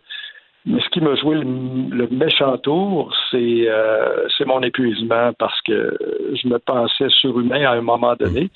Euh, oui, je suis un Olympien. Oui, j'ai eu du succès. Tu sais, à un moment donné, tu te penses un peu meilleur que tu es. Et je disais que le burn-out, c'était pour les autres, pas pour moi. Puis euh, le matin, quand tu mets le genou à terre, Mario, ça fait mal. Ça tout, tout, excessivement mal. Tout ce qu'on décrit, c'est on est dans les années 2017-2018. Puis là arrive le 21 juillet 2018. Euh, randonnée, de, randonnée de vélo avec le club. Oui, le club, la randonnée. En plus de ça, le, titre, ça veut dire je suis, je suis tombé deux fois. Hein. Je suis tombé en, business, mais je suis tombé euh, au mois de juillet 2018 en pleine face euh, dans un entraînement, puis peut-être que j'avais pas la tête là non plus quand on roulait à 40 km heure, puis je pensais encore à mes problèmes. Alors, euh, une fausse manœuvre, moi qui est quand même un pro du vélo, ben, je me suis assommé, puis euh, ça a fait mal. euh, et je pense qu'il y a eu aussi des conséquences euh, de ma commotion qui ont joué sur le burn-out parce que j'ai recommencé encore là trop vite. J'ai recommencé à faire du vélo, j'ai recommencé à travailler. Puis non, non, je suis correct. Euh, Je disais à Monique, mon épouse, non, non, ça va bien aller. Puis Alain Lemaire, justement, qui qui, a, fondé Cascade, euh, qui a fait la préface, euh, il me disait oui, tu t'es pas assez reposé. Et je donne des conseils puis beaucoup d'exemples à des, gens qui, des fois, euh, quand il t'arrive une commotion, ben faites attention, s'il y a des conséquences, ça fragilise le cerveau. Hein. Le, cerveau, c'est notre plus gros organe du corps. Et il faut en prendre soin, puis euh, c'est pas parce que on, on le voit pas, c'est pas un muscle, mais c'est très, très fragile. Alors, j'ai vécu l'enfer. Euh, j'ai pensé jamais m'en sortir, mettre tous mes employés dans le problème. Là, je me disais, je suis la cause, je suis le président, je me suis mal organisé, je vais mettre ma famille dans le trouble, j'arrive à 60 ans, je vais tout perdre. Et euh, à un moment donné, Mario, j'ai eu la chance de re- rencontrer quelqu'un d'extraordinaire. C'est drôle, je vous dis ça, c'est un survivant de l'Holocauste. 1945, Marcel Zelensky, que j'ai rencontré en Floride euh, il y a un an et demi. Et euh, j'avais un ami de New York qui dit, dit, Marcel veut rouler avec toi? Ben, j'ai dit oui, ça me fait plaisir. Ben, il dit juste te dire, il y a 82 ans, puis euh, c'est un survivant de l'Holocauste. Oh, ça, ça. J'ai dit OK, je vais aller voir. Puis on a roulé ensemble, puis à un moment, on a parlé, puis à un moment donné, j'ai vu sur son bras, il y avait un numéro de prisonnier qui était le B14 442. Et euh, il est venu à la maison puis il m'a raconté rapidement son histoire, euh, qui a été fait prisonnier, qu'on a tué son père devant lui, on, l'a séparé de sa mère. Euh, le lendemain de la libération, il est parti, il a marché 100 km tout seul, il avait 10 ans.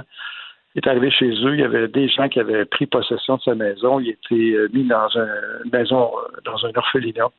Et il a retrouvé sa mère qui l'a, après ça, euh, qui l'a scolarisé, il a fait euh, cours à l'université, il a fini comme ingénieur euh, en aéronautique chez Bombardier. Donc, quand j'ai vu ça, premièrement, ça m'a impressionné. L'après-midi, je l'ai appelé, j'ai dit Est-ce que je peux me faire tatouer ton numéro de prisonnier?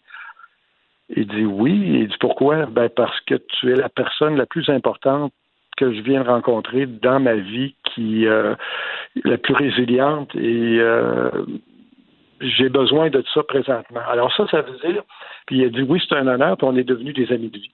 Et cette, cette euh, anecdote-là ou cette histoire-là qui a changé ma vie, euh, ça m'a permis de dire, écoute, Louis, comme toi une air, c'est juste la business.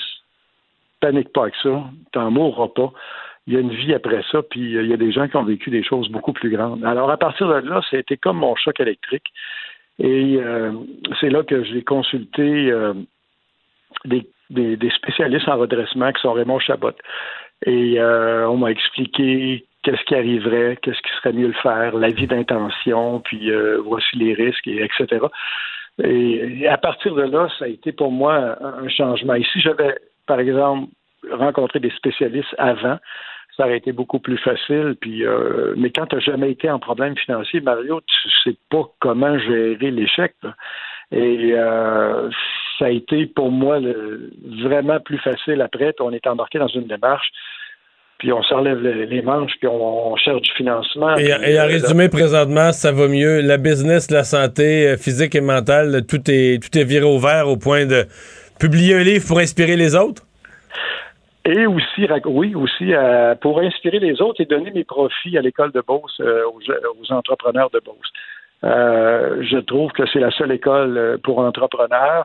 Être en affaires, euh, il y a un risque, euh, il y a des moments de découragement. Euh, la santé mentale chez l'entrepreneur, on n'en parle pas parce que c'est tabou. Puis si tu as une faiblesse, ben, tu es un malade mental et on va te mettre de côté. Alors, les surhumains, ça n'existe pas, Mario. Puis je pense qu'il faut en parler. Et les profits iront, bien entendu, pour aider, une partie des profits pour aider l'école entrepreneuriale de, de Beauce qui fait un beau travail. Et, et oui, on est reparti sur les rails. C'est juste pour dire aux gens, même s'il arrive un grand découragement euh, ou des problèmes, ben, on veut aller public dans quatre ans. Euh, on est en train de, remonter l'entreprise. On est revenu à profit. Et on a fait un grand nettoyage de l'organisation. On a donné un électrochoc. On s'est réadapté au nouveau marché qui est plus électronique et là, on est dans le monde de l'innovation. Je suis retourné au design. Je me suis engagé un CIO et euh, ben, on rebâtit une équipe plus forte pour euh, devenir une entreprise de classe mondiale. Alors, c'était, comme on dit, une chute de vélo, une chute en affaires.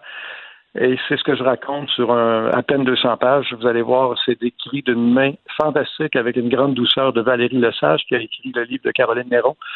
Et Valérie est une artiste extraordinaire et euh, vous allez lire ceux qui l'ont lu à date dans les gens que je connais, ça se lit euh, dans une soirée. Ça se lit très bien, je peux, euh, je peux en témoigner.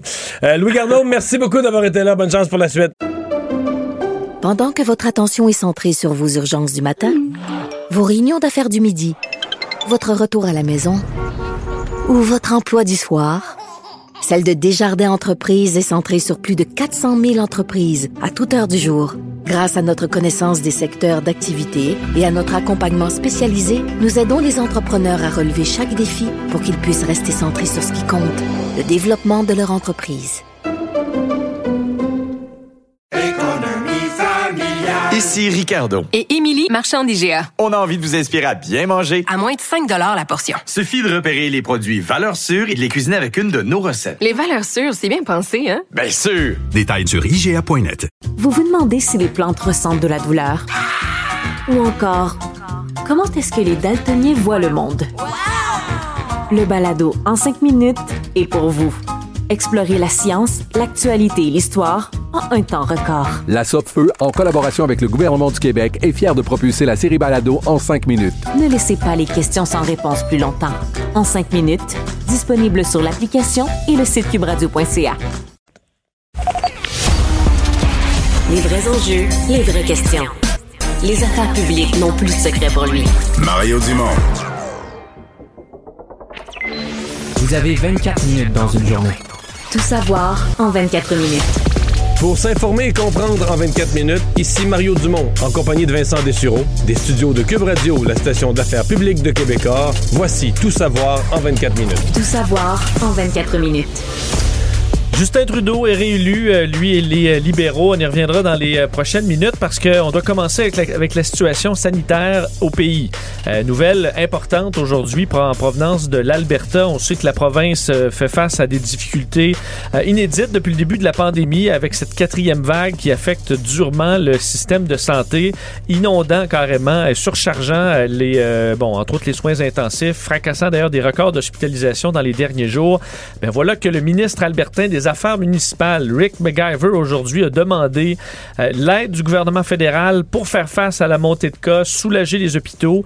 Euh, bon, en passant par un moyen principal, le transfert de patients. Alors, on demande carrément un appui des autres provinces, euh, de l'appui également au niveau des ressources d'évacuation médicale aérienne. Alors, on pense ici vraiment le transfert de patients, bon, avec des, des bon, des avions ambulances vers d'autres provinces. On demande aussi d'envoyer à service de santé, au, service de santé Alberta, plus de personnel, des infirmières, des infirmiers, des pneumologues aussi dont on a gravement besoin. Euh, je vous parlais de record, 954 personnes étaient hospitalisées hier en Alberta, 260, 216 aux soins intensifs, euh, avec des cas qui continuent de monter, 1592 nouvelles infections euh, en date d'hier. On vous rappelle, avec la population albertaine qui est un peu au-dessus de 4 millions, c'est comme si au Québec, on avait 3 4 000 cas par jour. Alors, la situation qui est, qui est très difficile. Et une des questions, Mario, euh, c'est là, quelle province pourra accueillir des patients? Euh, beaucoup de provinces ont déjà dit qu'ils n'étaient pas en mesure d'en recevoir. L'Ontario semble bah, bah, être euh, habilité à en recevoir. la ministre de la Santé de l'Ontario l'a dit publiquement, qu'elle était ouverte, pas dit je vais toutes les prendre, mais je suis ouverte à être dans la discussion pour en recevoir. Et, là, on attend une réponse du, du Québec. À mon avis, le Québec va être interpellé parce que le gouvernement fait des... La, demande de l'Alberta, c'est une espèce de demande d'urgence qui est faite au gouvernement fédéral. on veut que le gouvernement fédéral coordonne les transports et coordonne, veut dire, l'offre des provinces d'en accueillir. Alors peut-être que le Québec va être interpellé là-dessus. Et si on est capable, j'ai pas le portrait exact des grands hôpitaux, euh, mais euh, nos soins intensifs, nous ici, sont pas proches d'être à capacité en termes nos, nos unités COVID ne sont pas proches d'être à capacité. On n'est plus en forte hausse aussi. Non, on n'est plus, on est sur un plateau. Ce qui donne peut-être un jeu qu'on n'avait pas il y a trois semaines. Donc, est-ce que François Legault pourrait lever la main et dire oui, nous au Québec, on est prêt devant, euh, on est devant, des patients qui sont qui sont menacés de, de décéder faute de soins, dire oui au Québec, on est prêt à en prendre? X, je sais pas combien, euh, une dizaine, une quinzaine, une vingtaine. Euh, ben moi, je, je pense que c'est quelque chose que le gouvernement du Québec euh, devrait, devrait considérer. C'est quelque chose qu'on devrait regarder avec ouverture. Est-ce que ça peut bien passer dans la population, être bien expliqué par François Legault et dans va- les- le système de santé aussi, le personnel épuisé, dire ben là, on vous en ajoute, on n'a pas le choix? Ça va chialer. Il y a des gens qui vont être en désaccord avec ça. C'est parce que là, le système de santé au Québec, on a des ruptures de services, mais en même temps, faut pas, faut pas se faire désaccroire. là. Euh, Il n'y a pas de lien. Même si on prend des patients aux soins intensifs, par exemple, de l'hôpital général juif ou du CUSUM ou du CHUM, ça, ça, ça aidera pas ou ça nuira pas à l'urgence de sanitaire en Abitibi. Là. Ça ça n'a pas de lien. Ouais. Ça pas de lien. là. C'est deux problèmes. Il faut s'occuper des problèmes en santé, de, de main-d'œuvre. Puis supposément qu'il va y avoir des solutions là-dessus jeudi. Puis c'est un autre dossier que celui de nos unités de soins intensifs. Le problème, c'est s'il faut faire du délestage. C'est plus ça qui est sensible. Si on est obligé, pour accueillir des patients, de faire du délestage, de reporter des chirurgies de patients québécois. Mais il va en avoir. Quasiment inévitable. On en fait déjà. euh, Ouais, on a fait déjà un peu. Non, c'est c'est une situation qui est très difficile, mais moi, je pense qu'à terme, euh, tu sais, c'est pas. euh, pour le Québec, là, c'est. euh, Disons que c'est. On est quand même dans le même pays, qu'on le veuille ou non. On là. est quand même dans le même pays, puis quand on n'avait pas de masque, l'Alberta nous en a envoyé, puis quand tu as des patients euh, qui vont euh, qui vont mourir, moi si j'arrête ces lieux d'un accident, puis la personne est entre la vie et la mort, je passerai pas l'interrogatoire pour dire t'es-tu un Anglais, un Français, T'as- qu'est-ce que t'as voté la dernière Ouais. fois, t'es-tu une bonne personne ou t'es un T'es-tu voleur? bien attaché? Ouais, c'est ça, t'allais-tu trop vite sur la route, je veux tu donnes les soins. puis- Donc, euh, c'est, euh, c'est, c'est mon approche. Moi, je pense y a quelque chose que le Québec devrait regarder avec, euh, avec ouverture et dire, et dire oui si on est capable. Et d'ailleurs, on s'attend, il y aura, au moment où on enregistre, là, Mario, on n'a toujours pas cette nouvelle-là, mais il y aura un point de presse de Jason Kenney avec un remaniement ministériel, des annonces concernant visiblement le ministre de la Santé qui, qui va ça, quitter, là. ça fait panique. Là. En pleine crise, au, au sommet de Au la crise. sommet de la crise, mettre dehors le ministre de la Santé, faire un remaniement. Parce qu'il reste le remaniement, là. Oui, je comprends, t'as l'air, mettons que le ministre de la Santé a pas bien fait. D'abord, je pense pas que c'est de sa faute. Je pense que c'est le premier ministre qui coordonnait les grandes décisions. Mais deuxièmement, mettons que le ministre de la Santé a mal fait. Il reste que celui que tu nommes, là. Lui, il arrive dans place, il n'est pas pas- efficace le jour 1. Ben non, c'est pas vrai qu'il est compétent et efficace le jour 1. Lui, là, faut qu'il faut qu'il fasse le tour de la machine. Il connaît pas les sous-ministres. Il connaît pas exactement le fonctionnement. euh, donc, Parce que euh, présentement, c'est le ministre du Travail et de l'Immigration. Là. Et je, je, donc, je pense pas qu'il arrive là, lui, puis euh, il roule le ministère de la Santé euh, comme s'il avait non, ça fait, fait. ça. Et, et l'impression pour le public, ça fait des routes. là. Je veux dire, euh, je sais pas, Vincent, mettons que tu avais un feu énorme là, qui touche 3, 4, 5 bâtiments, puis qui dure 24 heures dans une ville, puis qui envahit les, les bâtiments d'à côté. Puis qu'on fait une conférence de presse à 9 h le matin, puis là, le chef des pompiers te dit, là, moi, je réorganise la caserne, puis Ouais. le directeur, j'ai tassé un de mes directeurs adjoints, puis genre. On va changer les camions, on va aller chercher des gens dans d'autres municipalités, renvoyer le chef. Tu vas dire, hey, là, peux-tu. euh, Ouais, envoyer de l'eau là, dans envoyer la de maison, l'eau, aller au feu, on en là? reparlera. On en reparlera. Ouais. Donc, ça fait vraiment là, remaniement en pleine, en pleine panique. là. Vraiment, vraiment. Mais revenons sur ces élections euh, qui euh, bon, mènent pratiquement au même scénario qu'on avait avant l'élection, ce qui était craint quand même par euh, beaucoup de gens que euh, ce, vote ait euh, ramené la même carte électorale avec Justin Trudeau devant un gouvernement minoritaire. Vous donnez donc les résultats qui ressemblent à l'identique presque à ce qu'on avait avant. 158 députés pour le Parti libéral, 119 pour les conservateurs, 34 pour le Bloc, 25 pour le NPD, 2 pour les Verts et aucun député pour le Parti populaire euh, du Canada de Maxime Bernier. Justin Trudeau aujourd'hui a pris un petit bain de foule. Euh, Mario, nouvellement C'est devenu un classique, là, son... aller dans le métro, Dans dans, le sa métro. circonscription. Un métro euh, Jarry, d'ailleurs, euh, au lendemain de l'élection fédérale, euh, serré quelques mains, pris quelques selfies. Alors, euh, bon, était tout souriant. Euh, et euh, pas répondu à, vraiment aux questions des journalistes. Euh, Dit euh, pas d'autres questions. euh, disait que, euh, bon, on avait, on avait compris le message. Euh, vous faire entendre, par contre, chez, les, chez ceux qui ont parlé un petit peu plus dans le clan vainqueur, François-Philippe Champagne qui t'a parlé euh, dans ton émission aujourd'hui, euh, lui qui est nouvellement réélu, on peut l'entendre. la COVID, ça n'existait pas dans. C'est quelque chose de nouveau. On a quand même été frappé par la plus grande crise économique et sanitaire du dernier siècle. Moi, souvent, si vous regardez l'histoire moderne, à chaque fois, les gouvernements, dans la plupart des pays, sont allés reconsulter la population sur d'abord la gestion, mais aussi la vision. À un moment donné, il fallait aller voir les gens. Donc, ça, c'est, la réponse ça. à la question. Est-ce qu'on n'a pas tout fait ça pour rien? là? Parce qu'on revient avec les mêmes nombres de sièges ou à peu près, les partis dans les mêmes positions? Il dit fallait aller, un jour ou l'autre, fallait aller poser la question aux gens, comment ils voient la suite des choses. La justification de l'élection, ce qui est quand même encore sur toutes les lèvres. Donc, des gens qui ont l'impression, en plus, avec le, le nombre de sièges, que ça a été un exercice euh, inutile. Mais je pense que Mais tu crois pas gens- que ça a été inutile pour les libéraux. là. Ben, les gens, ils disent ça, mais ils ont, ils ont voté Justin Trudeau, là. C'est quand même Mais est-ce que tu peux être contre l'élection et voter quand même Trudeau?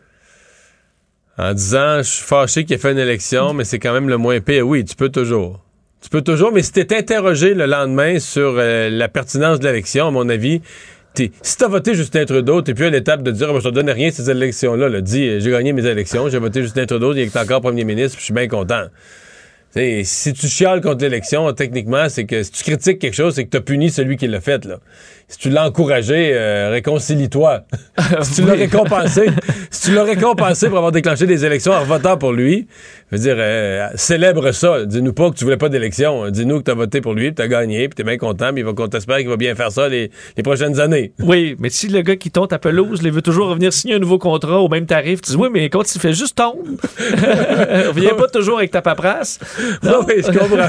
Fais juste ta job, là, tout va bien. Bon, euh, du côté des autres, Jack Metzing aujourd'hui qui est revenu euh, alors qu'il qui a reparlé du Québec alors qu'il était à Vancouver, euh, disant qu'il ne lâchait pas, elle a continué de se battre pour le Québec, cherchait du positif alors que sa situation est assez stable. Sur la balance du pouvoir, on peut s'attendre à ce que ça coquine assez bien avec M. Trudeau, là, parce que euh, souhaiteront peut-être pas chez les NPD avoir des, des élections de Moi, ce qui, moi, ce qui est, je trouve que la grosse intrigue, là, Justin Trudeau va gouverner. Euh, Jacques Metzing, avec la balance du pouvoir, va permettre à M. Trudeau de rester en poste. Et on sait déjà qu'est-ce que le NPD, qu'est-ce que M. Singh va demander à Justin Trudeau. Il va dire dans chaque programme, il faudrait en faire plus, faudrait faire des nouveaux programmes, il faudrait, faudrait dépenser Faut plus. aider. faut aider, il faut dépenser plus. Et la question que je me pose, c'est M. Trudeau, quand il entend ça, lui dépenser plus, est-ce que, Est-ce que ça, euh, est-ce que c'est ça l'ébranle? Est-ce que ça l'ébranle ou est-ce que c'est quelque chose qui peut bien vivre avec? Il est à l'aise. Il D'après moi, il est assez à l'aise. dans un scénario de dépenses. Donc, tu Oui, dis que Jack Metzing et Justin Trudeau pourraient s'entendre pendant quatre D'après ans. moi, là. dépenser plus, je pense pas qu'il va faire faire des, euh, des syncopes à M. Trudeau. là. Du côté d'Erin O'Toole, la situation était un peu plus sombre. Euh, les conservateurs qui Ouais. n'ont pas réussi à prendre le pouvoir. Dans les dernières minutes, Erin O'Toole qui a fait le point. Bon, et rencontré la presse, voulant entre autres expliquer, là, Mario, j'ai écouté ce point de presse-là. Ce qu'il veut dire, Erin O'Toole, c'est on était très près là, de gagner dans beaucoup de circonscriptions euh, et on va travailler pour, euh, d'ici les prochaines élections, à aller chercher ce qui nous a manqué pour ensuite déloger Justin Trudeau. On peut écouter un extrait d'Erin Il y a O'Toole. deux semaines seulement, Justin Trudeau a dit qu'il se ne gagnait pas une majorité, il déclencherait une autre élection dans 18 mois. J'ai déjà pris les premières mesures requises pour assurer que le Parti conservateur tire des leçons d'hier soir et se consolide vers la défaite de Justin Trudeau. Je vais continuer à travailler sans relâche pour continuer à aller chercher les appuis dont nous avons besoin dans des régions clés du pays, comme la grande région de Toronto, Vancouver et au Québec. Il y a pas tant. je- regardais le découpage par province des votes. Et c'est vrai que le recentrage de ce que les conservateurs voulaient accomplir, d'une certaine manière, ils l'ont accompli. Ils ont perdu des votes dans l'Ouest, et ça, ils étaient prêts à en perdre. parce que la dernière fois, ça n'avait pas d'allure. Tu avais des majorités, tu avais pris des positions, Andrew Scheer, très, très euh, droite sociale, puis tout ça. Dans l'Ouest, le monde était heureux. Tu avais des majorités de, de- de 35 000 votes, puis tu perdais tout l'Ontario et le Québec. Et là, ils ont effectivement, les scores conservateurs ont baissé en Alberta, en Saskatchewan, au Manitoba. Ce qui était un peu leur but, dire on en est prêt à perdre, on a tellement de votes là-bas, on est prêt à perdre pour arriver avec des positions sur l'avortement, sur les changements climatiques, plus, plus centristes, plus acceptables dans la banlieue de Toronto puis au Québec. Et le, nombre de votes, comme au, Québec, les conservateurs ont gagné à peu près 2% Euh, En Ontario, ils ont gagné une coupe de pourcents aussi. Dans l'Atlantique, ils ont gagné 3, 4, 5% d'une province à l'autre. Mais ça s'est pas matérialisé en siège. là. C'est comme ces pourcentages-là dans euh, Atlantique, ils ont gagné un petit peu. Là, ça, en Atlantique, ça a marché. Mais au Québec, en Ontario, les pourcentages se sont comme répartis dans les comtés sans faire basculer vraiment beaucoup de comtés du côté, euh, du côté conservateur. Mais une fois que ça c'est dit, ça reste c'est des excuses. là. Euh, Hmm. tu perds une élection, tu dis j'ai pas été chanceux, le- le- le- les, les- les nouveaux votes se sont pas bien répartis d'un bon comté. Ouais. T'as tout perdu. T'es un Ontarien, t'as tout perdu l'Ontario. Moi, je, je- ça va prendre énormément de force de caractère à M. O'Toole, à mon avis, pour rester en place. Il faudra qu'il soit à la fois force de caractère et habileté politique. Et s'il reste en place, faut voir dans quelles conditions. Moi, je pense que ça va être là l'enfer. C'est-à-dire qu'il ne pourra pas être le chef de l'opposition. C'est-à-dire qu'il va l'être de facto, mais il sera pas Il un chef. trop à gérer à l'interne. Il va avoir juste l'interne à gérer. Toute son attention, toute son énergie, tout son temps, tous ses coups de téléphone seront pas à trouver les bons dossiers pour affronter Justin Trudeau. Ça va être pour calmer les gens dans le comté de telle place en Saskatchewan, puis aller d'urgence en Alberta régler une crise, puis empêcher des démissions. Il va être dans les bordels internes tout le temps, tout le temps, tout le temps. D'ailleurs, le taux de participation très bas. On s'y attendait un peu, mais historiquement bas, 58,44 Préliminaire, par contre, parce qu'il reste encore des euh, votes par la poste. Je pense qu'on va approcher le 60, là, le chiffre rond du 60. Il faut se rappeler, dans les années euh, 80, euh, c'était même du 75. Là. Je suis- bon, pandémie euh, aussi là, qui a visiblement pas aidé. Et pour terminer sur la campagne, je sais pas si tu as vu Julie Payette qui s'est trouvé un, Ben oui, un un petit poste, travail euh, de jour. C'est bien. Il y, a des très- gens, il y a des gens qui ridaient, qui critiquent ça. Moi, je trouve ça très bien. scrutatrice euh, à- dans une la circonscription d'Antique-Cartierville a été aperçue par un de nos collègues, euh, donc euh, photographe au journal, et elle a fait donc sa, journée avec Élections Canada. Bravo. Euh, mais euh, j'essaie d'interpréter ça. Est-ce que ou tu penses qu'elle a juste voulu s'occuper pour la journée? Ben, visiblement, elle voulait pas que ça se sache. Elle n'a pas l'air contente du tout qu'il y ait un photographe. euh. Elle voulait se mêler aux gens, hein, faire son devoir de citoyenne. J'ai de la misère à voir du, du négatif à ça. Non, j'avais de la misère à voir juste quoi que ce soit. J'ai de la misère à imaginer Julie Payette dire Ah, j'ai j'ai ma journée de libre, je vais aller travailler à l'élection, ça me tente. L'enquête qu'il faut, faire, motivé. l'enquête qu'il faut faire maintenant, c'est est-ce que, mettons, euh, durant la journée ou durant le, le dépouillage du scrutin, elle a- le dépouillement du scrutin, pardon, elle a. Ça allait pas assez vite à son elle, goût. elle a crié après les gens. puis- Disons, on le voit pas sur la photo. J'imagine des fois ça peut être lent. C'est pas compté, Le mon comptage. Ben oui, c'est ça. euh, elle, euh, bon, en mathématiques, ça doit aller assez vite. Mais euh, alors, ça s'est bien passé. Elle était là, ça a été remarqué Bon, par ça. tu vois. Tout savoir en 24 minutes. Revenons chez nous avec les réactions euh, donc euh, au, euh, enfin, au Québec de François, Le- François Legault qui est revenu aujourd'hui sur euh, ben, ses sorties euh, pendant l'élection concernant euh, son appui aux conservateurs, le fait qu'il ait dit même de se méfier de Justin Trudeau, des gouvernements euh, centralisateurs, même dangereux, c'est les termes utilisés par François Legault. Ben, aujourd'hui, il tient à dire qu'il a appelé euh, François Legault, euh, qu'ils ont des... Qu'il a appelé Justin Trudeau. Oui, Justin Trudeau, et qu'ils ont quand même des différends. Euh, là-dessus, qui lui a rappelé les- que les normes pan- pan-canadiennes dans les CHSLD, par exemple, euh, ben, il y avait de pas. la misère avec ça et compagnie, là, tout le tralala. Euh, je vous fais entendre d'ailleurs un extrait aujourd'hui de François Legault qui revenait sur Euh, cet Je lui ai appel. parlé tantôt. Euh, c'est sûr euh, qu'on a des différends, mais on s'est dit tous les deux qu'on était capables de travailler ensemble. Ceux qui sont choqués, euh, je voyais Mélanie Joly, euh, qui tiennent compte du fait que la majorité des Québécois euh, veulent qu'on protège les champs de compétences des Québécois, ils veulent qu'on protège notre langue, ils veulent qu'on protège euh, nos valeurs. Et, euh, ben écoutez, je pense que le message des Québécois est très clair. L'opposition est sortie assez rapidement aujourd'hui. Dominique Anglade, entre autres, le chef de l'opposition, euh, disait que euh, le grand perdant, c'était euh, c'était François Legault dans cette élection-là, qu'il mettait, qu'il avait parié gros, qu'il entraînait les Québécois dans sa défaite et que là, on allait devoir rebâtir les ponts avec le fédéral. Est-ce que tu vois ça aussi comme un problème? Ben, c'est un- oui, c'est un malaise. C'est pas, c'est pas un méga problème. Puis, euh, les gouvernements de part et d'autre sont obligés de travailler ensemble de toute façon. là. Fait que, mais est-ce qu'il y a un, petit malaise? quand même. là. Oui, tu, oui, viens, tu viens juste de dire, ah, il est, dangereux. euh, Oui, oui, absolument. Il y a un malaise et euh, il va y avoir, euh, comme on dit, euh, il y aura une occasion. Tu sais, la vengeance est un plat, un plat qui Hmm. se mange froid. Il y aura une occasion pour le gouvernement de M. Trudeau.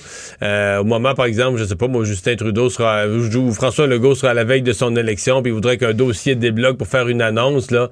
Oups, ça tarde un peu. Ça va retarder de deux, trois mois, puis il ne pourra pas le faire avant l'élection. Il, il va arriver des choses comme ça, mais bon, enfin, c'est. euh, L'intervention de François Legault, quand il la justifie, il y a un bout qui se tient. C'est-à-dire lorsqu'il dit, garde, là, il faisait campagne là, à temps plein, le NPD et le Parti libéral, à parler des juridictions du Québec, des juridictions des provinces. Là. Il faisait campagne des engagements en santé, on va embaucher des infirmières, des, on, va, on, va, décider du salaire des préposés aux bénéficiaires, on va créer, dans les CHSLD, on va mettre des nouvelles normes. Mais tu dis, oui, mais tout ça, là, c'est pas de vos affaires, c'est pas dans vos compétences, c'est les pouvoirs des provinces.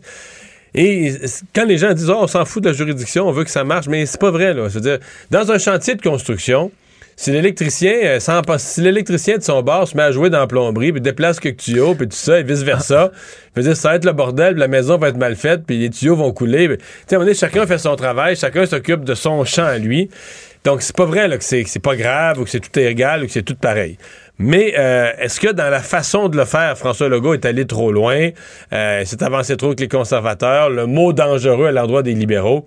Moi, j'ai senti aujourd'hui qu'il y avait un malaise, puis on le voit bien, l'opposition saute là-dessus à pieds joints en se disant, là, on a... On, on, on, a le gros bout du bâton, on met François Legault dans l'embarras. Donc oui, euh, et puis s'il a lui-même appelé euh, Justin Trudeau aujourd'hui, à mon avis, c'était pour être en mode préventif, là, pour pouvoir répondre aux journalistes, puis répondre en chambre. Ben non, mais il n'y a pas de problème. J'ai déjà parlé à M. Trudeau, parce que sinon, généralement, il ne se serait pas parlé si vite que ça. Mm. Donc, tout ça me fait dire que François Legault est en mode rattrapage.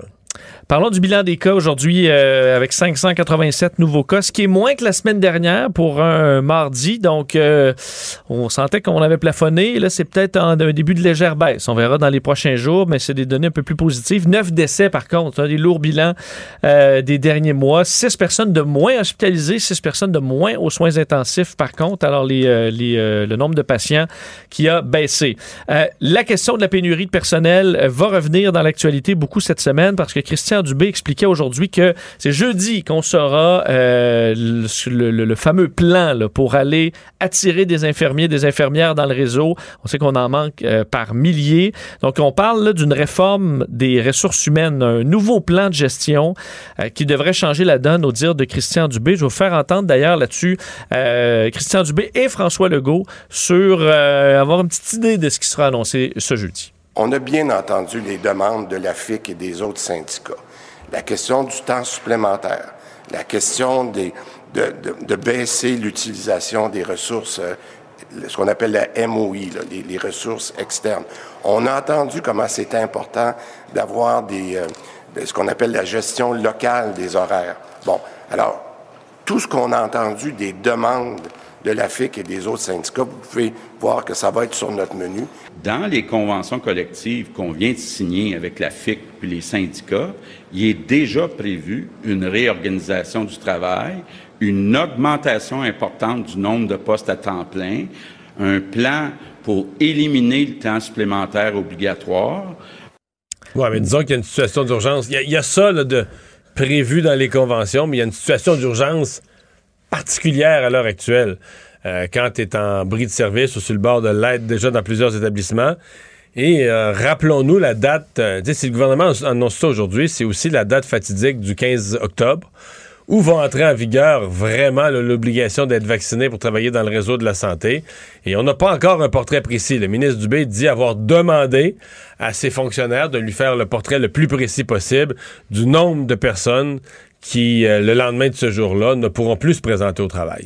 on aura tous les détails ce jeudi, en fait tous les détails d'une partie de ce plan parce que ce sera euh, détaillé également dans les prochaines semaines. Parlons d'une euh, d'une autre manifestation aujourd'hui, anti-vaccin devant une école. On sait que ça fait toujours réagir fortement au Québec. C'est de petits groupes, par contre. On parle toujours des mêmes, une dizaine de personnes dirigées par le leader le François Amalega devant une école secondaire, l'école secondaire Henri Bourassa dans le secteur de Montréal-Nord où on est allé avec des haut-parleurs, euh, on criait des messages anti-vaccins aux enfants, euh, alors que des parents euh, tentaient de crier plus fort qu'eux. On se courait un peu après en s'insultant. Ça donne un, moment assez particulier. Je vais vous faire entendre d'ailleurs un extrait. Au début, c'est une sirène. Ça, c'est François Maléga avec son porte-voix qui fait des sons. un père qui l'insulte. Et ensuite, c'est notre collègue Andy Saint-André, qui a un moment un peu particulier, Mario, qui va questionner François Maléga sur les raisons pourquoi il est là. Et il se plaint du fait que TVA lui donne pas la parole, mais il est au micro de TVA, en plein bulletin de nouvelles. Donne un moment que moi j'ai trouvé un peu cocasse, écoutons ça. Je sais même pas quelle langue que tu parles. T'inventes des histoires à dormir debout, man. T'es même pas capable d'aller argumenter avec des adultes. Il faut qu'il argumente avec des enfants. J'ai des éléments de preuve évidents. Êtes du côté de François Legault. Vous êtes le, c'est-à-dire que c'est pour ça que moi aussi je profite pour vous poser une question. Et je dis, est-ce que vous, quelle est votre, preuve. quelle est votre vous avez la preuve que je suis du côté de François Legault. Vous La de- preuve, c'est que vous ne donnez pas la parole aux citoyens. TVA devait être un média qui donne la possibilité. C'est parce que je vous pose des questions depuis tantôt, vous répondez pas à mes questions. J'essaie je de vous donner la parole. Bon, ok. plein de questions. euh, euh, alors, c'est bon, ça, a donné ça, mais euh, on comprend, là, on rit, mais pour les parents, aux, aux abords Non, mais des les écoles, parents sont de moins en moins de sont de moins en- ça va finir par mal virer parce que moi je le sens les parents qui arrivent aux abords de ces manifestations là sont de plus en plus excédés là. excédé. Et là, je pense que le gouvernement l'est aussi, de sorte que le gouvernement Legault envisagerait une loi spéciale. Nos collègues du journal qui apprenaient qu'on travaille là, à développer un plan. une des options étant carrément un scénario où on délimite un périmètre autour des écoles euh, qui serait hors d'atteinte de ce genre de manifestation. D'ailleurs, parlant d'anti-vaccins, d'anti-masques, qui, dans des cas qui tournent mal, l'Allemagne aujourd'hui est ébranlée par une histoire tout à fait horrible. Un homme de- de 49 ans euh, qui s'est présenté dans une station-service pour acheter euh, de la bière sans son masque, se fait avertir par le jeune homme employé de la station-service de 20 ans de porter son masque. L'homme va quitter. Euh, sans sa bière, revenir une heure trente plus tard encore sans masque, et lorsqu'il est interpellé par le jeune de 20 ans, euh, il va l'abattre carrément avec une arme à feu. Euh, il sera arrêté, euh, se- va carrément se rendre au poste de police local par la suite, disant que c'est la faute au commis parce qu'il avait, il est responsable d'avoir imposé cette règle-là qui est euh, une atteinte à ses droits et compagnie. Et on s'inquiète en Allemagne de carrément des cas d'anti-mesures qui, de- qui se radicalisent au point d'en venir à des gestes de violence. Donc, pas un mouvement qui, disons, prend en, nombre, en quantité de membres, mais en, des membres de plus en plus radicalisés qui en arrivent à de la violence. Alors, un dossier assez particulier. Mais c'est c'est vraiment c'est le principe même de la radicalisation. Les gens qui se radicalisent, quand tu sens que ta cause gagne pas d'adeptes, au contraire, tu es un groupe de plus en plus restreint, euh, que les autres ont moins, comme dans le cas des anti-vaccins, le reste de la population a de moins en moins de patience parce que c'est eux qui se ramassent à l'urgence, etc. Tout le monde essaie de rester gentil, mais ils sentent l'espèce d'impatience populaire. C'est là, à un moment donné, que les gens se retrouvent isolés, ils parlent plus, ils parlent plus à personne, ça, ils vivent enragés, du matin au soir, ils vivent enragés. Et c'est ça, c'est comme ça que tu finis par avoir être dans le risque de te radicaliser. Résumer l'actualité en 24 minutes, mission accomplie. Pendant que votre attention est centrée sur vos urgences du matin, vos réunions d'affaires du midi, votre retour à la maison ou votre emploi du soir, celle de Desjardins Entreprises est centrée sur plus de 400 000 entreprises à toute heure du jour.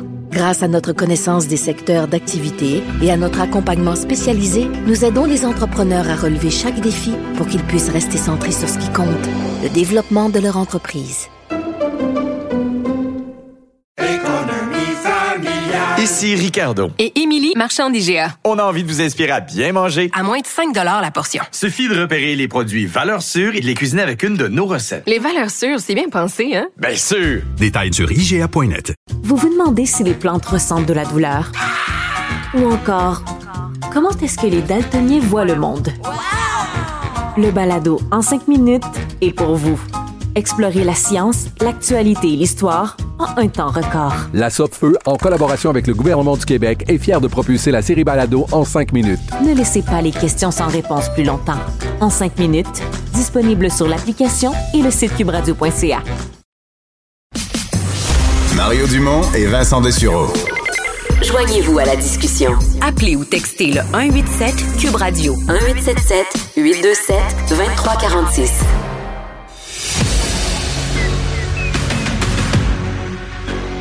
Emmanuel Latraverse. J'ai pas de problème philosophique avec ça. Mario Dumont. Est-ce que je peux me permettre une autre réflexion? La rencontre. Ça passe comme une lettre à la poste. Ils se retrouvent à enfoncer des portes ouvertes. là. La rencontre Latraverse Dumont.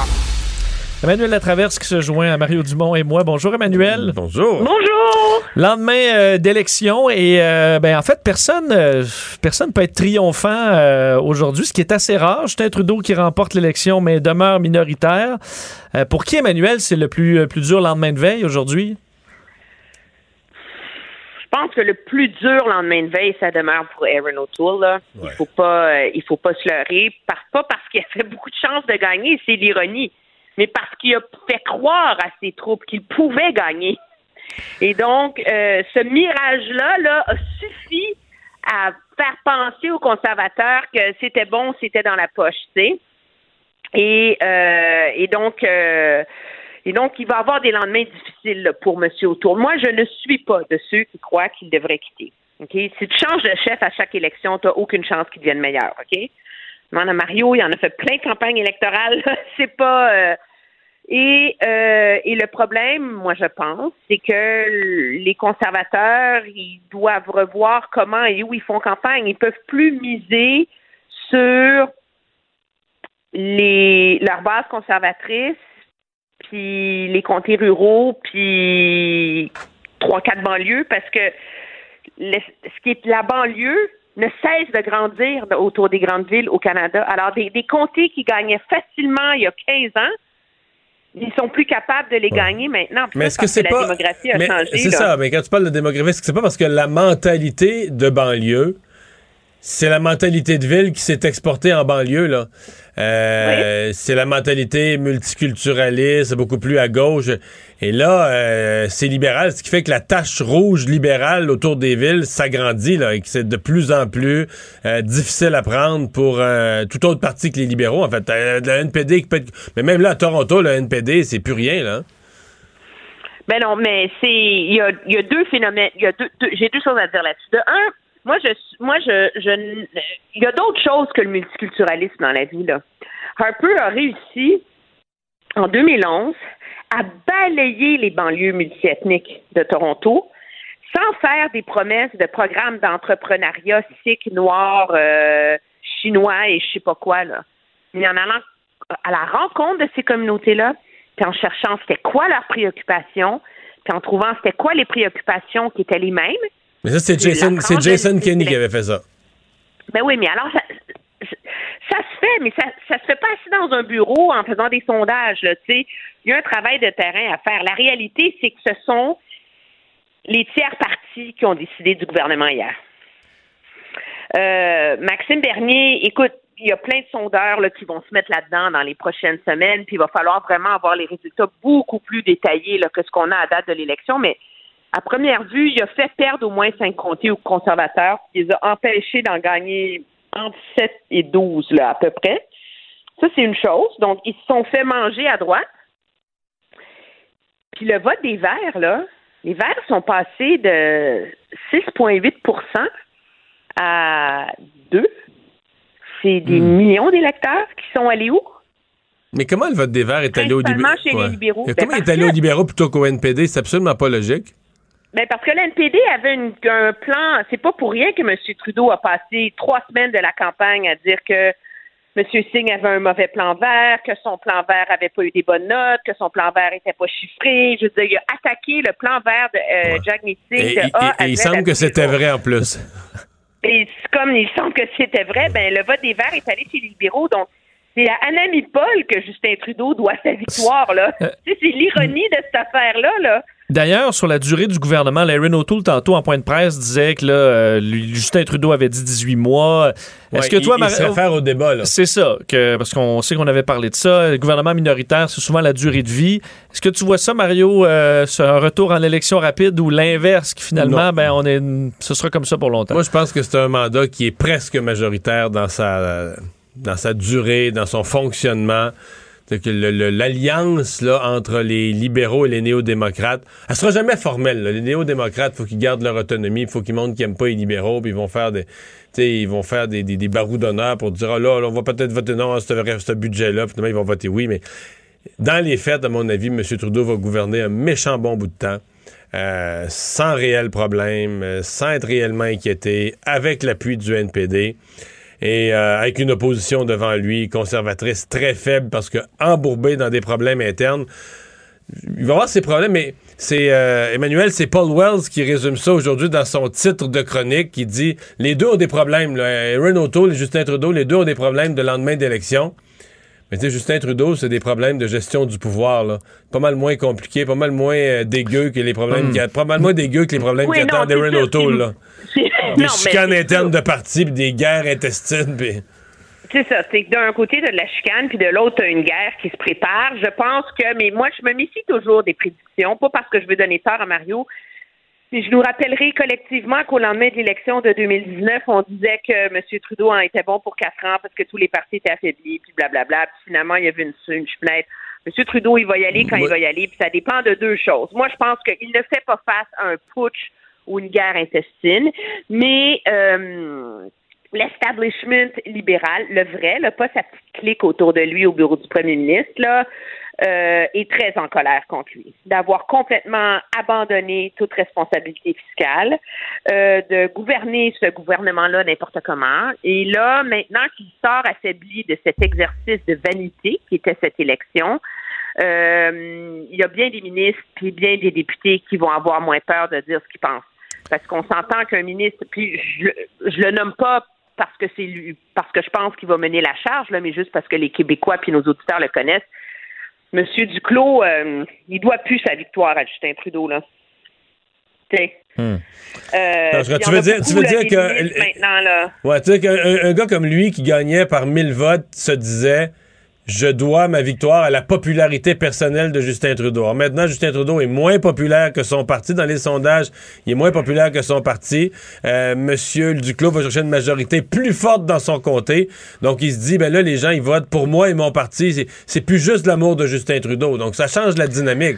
Mais malgré Ben, ça ça... change la dynamique. Puis il y a beaucoup de dé- alors M. Trudeau, il va avoir, il va, tu sais, moi je pense qu'il y y a un ménage qui s'impose au Parti libéral là, assez sérieux. Il y a un ménage de un, s'ils veulent réussir à continuer à gagner. euh, il y a un ménage idéologique, un ménage stratégique et un ménage de, de leadership autour euh, autour du, du premier ministre, c'est, sûr là. Parce que le fait que M. Trudeau ait pensé que c'était une bonne idée d'aller se présenter hier sur une scène à Montréal et de dire aux Canadiens, vous m'avez donné un mandat clair, là, faut vraiment habiter sur une autre planète. Là. Il n'y a pas un gouvernement au Canada qui a jamais été élu avec 33 des votes. Là. Parlons de 32. 32, ouais. Ouais. Parlons de François Legault. euh, Aujourd'hui, il, re- il voulait revenir rapidement sur le fait qu'il avait appelé M. Trudeau, euh, disant que bon, il y avait des différences. Ça n'a peut-être pas été l'appel le plus euh, le plus jojo des, euh, des dernières années. Est-ce que euh, ça part mal pour les relations entre le Québec et euh, le fédéral? Oui. Il n'y a plus de confiance possible. là. Je veux dire, le, le gouvernement Trudeau a tout fait que M. Legault voulait. euh, et euh, lui a donné toute la marge de manœuvre, et etc. Et il n'y a pas eu la délicatesse de pas leur rentrer dedans en campagne électorale. Là. Et pas qu'ils sortent une fois en disant que c'était des partis centralisateurs le jour où il a sorti sa liste de demandes. Ça, ça va. Je pense qu'ils s'y attendaient, ils connaissent. Mais qu'ils reviennent à la charge, qu'ils refassent un enjeu, tu sais, qui, qui se mettent à tirer à boulet rouge sur eux. Euh, ça, c'était pas, c'était pas, euh, ça, ça, il y, a un- il y a un lien de confiance qui s'est cassé irrémédiablement. Mais il devait le savoir. Monsieur le- C'était quand même le scénario le plus probable. Ah non, non, non, non, non, non. Au contraire, là. Les libéraux, les libéraux du Québec, là, ceux qui avaient livré la marchandise pour François Legault, les Mélanie Joly, Pablo Rodriguez, François-Philippe Champagne, au contraire, eux, je suis convaincu qu'ils disaient au parti, aux gens à Ottawa, aux gens, aux gens de l'establishment Ah, libéral. ça va bien. Ça va bien aller. Euh, François, il nous a dit, là, il va rester tranquille, il sortira pas, il va faire ses demandes de titre il va peut-être faire un petit commentaire, mais, tu sais, il s'en mêlera pas, comme... Non, mais Legault devait s'attendre à ce que. je veux dire, il y avait des bonnes chances que Trudeau gagne minoritaire. Donc là, il doit. Ben, il y a je veux dire, quand c'est pas même- une grande surprise. Mais je pense ça devait que- être calculé Ouais, mais quand peu. il a fait sa première sortie, il- Trudeau, ça allait très mal, ses affaires, Oui. puis il était en voie de perdre. Là. Tu sais, Il faut, il, faut se mettre dans ce contexte-là. Puis je pense qu'il a été doublement malhabile aujourd'hui. Bon, là, il a marché sur la ceinture. Il nous dit que finalement, lui était en faveur de l'équipe bleue et que l'équipe bleue a gagné. Ça, c'est conservateur et bloc mis Additionné, oui. Mais quand il se met à dire, ben là, si Mélanie Joly est pas contente, tant pis, c'est de personnaliser le débat comme ça. Euh, c'est c'est jamais élégant, moi, je trouve, euh, en, en, en politique, puis c'est pas nécessaire. Puis euh, il se prive d'une alliée parce que c'est la personne qui a livré, qui a sauvé le Québec pour M. Legault, là, ben, euh, pour M. Trudeau, c'est Mélanie Joly, tu sais. Non, c'est, c'est, disons pour François Legault, ça aura pas été, ça sera pas dans le bilan des bonnes, euh, des bonnes interventions. Je continue moi à dire que il y avait quelque chose d'anormal à voir les partis fédéraux prendre autant d'engagement dans les juridictions euh, des, euh, des provinces. Là. Ça, c'était pas normal et ça pouvait être dit. Mais dans la façon de le formuler, euh, et à mon avis, même je suis même pas certain que ce point de presse-là, quand il a quitté son bureau là, en direction du, du lutrin, je suis même pas certain qu'il avait prévu en dire autant. Moi, je pense qu'il y a un bout, il a pensé à haute voix, il avait le goût de dire ça. Peut-être qu'il aime bien M. O'Toole sur un plan personnel. Ils se sont rencontrés une couple de fois. Peut-être qu'il s'est dit, tiens, il il a besoin d'un coup de... Mais je sais pas. Mais j'ai l'impression que sa pensée a dépassé ou sa, sa langue a dépassé ce que stratégiquement, lui et son entourage avaient décidé de dire. Là, il y a plusieurs caquistes dans le caucus qui ont été surpris, là beaucoup d'élus de la CAQ qui n'étaient pas au courant de cette sortie-là, c'était pas planifié, et qui ont été euh, qui ont été drôlement surpris d'entendre leur chef, dans certains cas, aux nouvelles. Merci beaucoup, Emmanuel. Au revoir. Bye bye. Le hockey a tellement évolué, les jeunes maintenant, ils ont des skills comme ça se peut pas. Puis ces kids-là, ils rêvent à... Jean-François Barry. Un animateur pas comme les autres. Salut Jean-François. Hey, salut Mario. Alors, Félicitations d'abord pour euh, tous tes commentaires. J'ai suivi les, les élections avec toi hier, Ah, ce merci, matin merci. Salut Bonjour. Chapeau. Donc, euh, résumons euh, tout la, la- la- le début de saison ou de, de camp d'entraînement de Jonathan Drouin, notamment sa, sa série d'entrevues. Hier, a donné une entrevue quand même assez complète là, à notre euh, collègue Renaud Lavoie. Qu'est-ce qu'on retient de tout ça? Puis est-ce qu'on se fait à l'idée que ça va bien, lui est content, les coéquipiers sont contents, les coachs sont contents, il embarque sa glace puis il connaît une saison de rêve. Il me semble que c'est trop beau pour être vrai. Là. Ben, euh, écoute, il va avoir des écueils, mais si on résume, là, je pense que les gens sont au courant. Donc, problème d'anxiété, anxiété grave. Là, euh, la dernière semaine, là, ça allait plus du tout. Euh, problème d'insomnie qui venait avec ça. Il a jamais mis le blâme sur Montréal, la pression euh, et tout et tout. C'est des problèmes qu'il a depuis longtemps. Il a décidé de prendre une pause et maintenant, il est mieux outillé pour euh, gérer cette problématique-là. Si vous avez des gens dans votre entourage qui, qui font de l'anxiété, vous savez ce que c'est. Ça se gère. On doit de temps en temps, par contre, prendre un recul. Moi, c'est là où j'ai hâte de voir. euh, après une séquence, là, mettons, de 10 matchs sans points ou euh, après que le coach Ouais, laissé sur le bout plus, du ça. banc. Oui, ça, ça arrivera plus. Ça va arriver, ça va arriver encore, puis ça fait partie de. Euh, je pense quand même qu'il va être libéré d'un poids. Ce que j'ai hâte de voir, c'est c'est justement, tu sais, on peut mettre un gars LT scratch ou euh, on peut on peut l'envoyer sur euh, dans les estrades parce qu'il a mal au poignet, puis c'est quelque chose qui revient à l'occasion sa blessure au poignet. Une blessure au moral comme ça, on n'a pas encore d'antécédent de quelqu'un qui bon, ben là, là il va prendre une petite semaine de congé puis il va nous revenir après, il a besoin d'un peu de recul. C'est pas quelque chose avec lequel on est habitué de de vivre, fait que c'est ce que j'ai hâte de voir, mais on peut juste y souhaiter du bien. Il, il avait l'air quand même serein dans tout ça. Il a parlé de son, du parcours du Canadien en série, à quel point ça a été difficile, mais qu'il avait pris la décision d'aller consulter et qu'il voulait pas briser ça en plein milieu. Et moi, je dis chapeau aux gens. J'ai trouvé, je m'attendais à quelques petits commentaires déplacés sur des lignes ouvertes, tous les médias sociaux, etc. Puis, au contraire, euh, les gens sont derrière lui. Euh, les gens ont fait preuve de beaucoup de compassion. Alors, chapeau aux partisans du Canadien de Montréal dans cette histoire-là. Euh, parlant du Canadien, un joueur qui euh, peut jouer et il est non vacciné. Ouais. Là, les vaccins, on va en entendre parler toute l'année. Euh, Yessi Ilonen, qui est un jeune, il est venu jouer un match l'année passée avec le, le Canadien. Lui a choisi de ne pas se faire vacciner. Donc, il est arrivé au camp des recrues, mais là, on a fait, tu peux pas jouer au camp des recrues, là, parce que tu as une période de quarantaine lorsque tu n'es pas vacciné puis que tu arrives d'un autre pays. Donc, il a terminé maintenant sa période de quarantaine. Il est sur la patinoire euh, présentement avec euh, les recrues du Canadien de Montréal qui affrontent aujourd'hui les étoiles universitaires, donc les meilleurs joueurs universitaires. Et euh, c'est présentement d'ailleurs 3-1 pour Mais- le- les, re- les recrues du Canadien. Donc l'organisation aurait pu dire ben nous on veut je joue pas euh, t'es non vacciné donc ils ont quand même fait le choix de dire ben c'est beau là. Si t'es non Mais- vacciné, on te prend pareil. Ouais, mais là, c'est une recrue. Hein. C'est pas un joueur qui a un poste régulier dans l'équipe. Advenant le cas où il se taillait une place dans l'équipe, je ne sais pas quelle serait la décision du Canadien de Montréal là-dedans.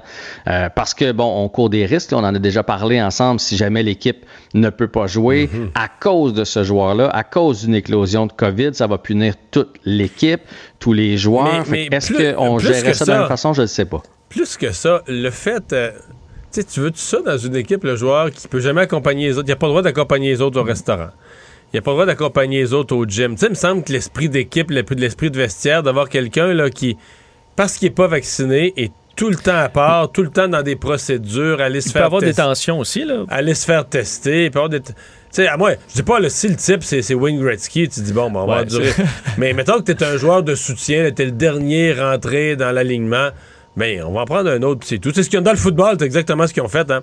Dans le football, les joueurs un peu secondaires, qui étaient remplaçables, qui n'étaient pas vaccinés, la plupart, ils jouent pas. Ils ont tassés, puis ils ont mis quelqu'un d'autre, c'est tout.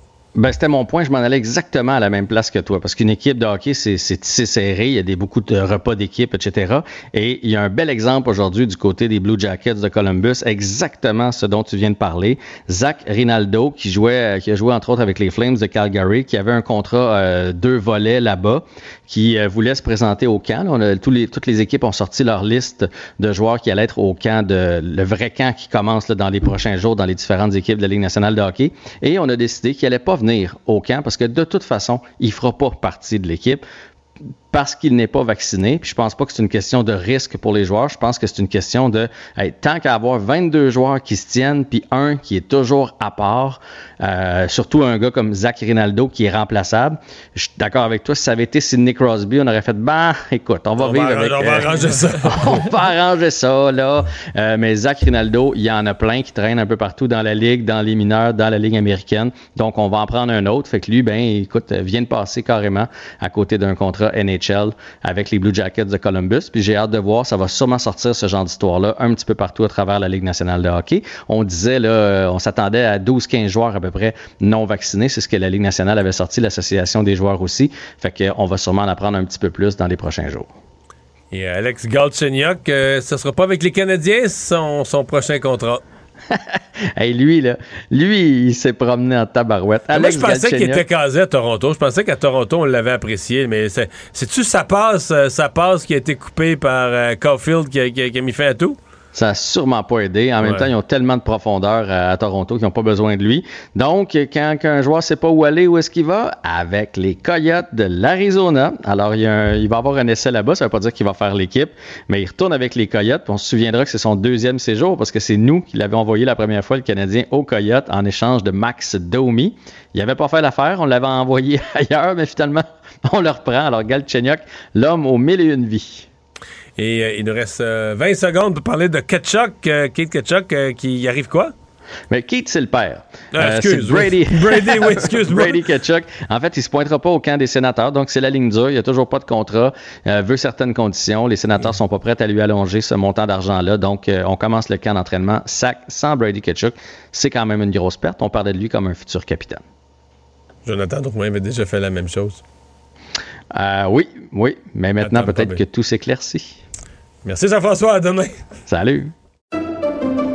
Pendant que votre attention est centrée sur vos urgences du matin, vos réunions d'affaires du midi, votre retour à la maison ou votre emploi du soir, celle de Desjardins Entreprises est centrée sur plus de 400 000 entreprises à toute heure du jour. Grâce à notre connaissance des secteurs d'activité et à notre accompagnement spécialisé, nous aidons les entrepreneurs à relever chaque défi pour qu'ils puissent rester centrés sur ce qui compte, le développement de leur entreprise.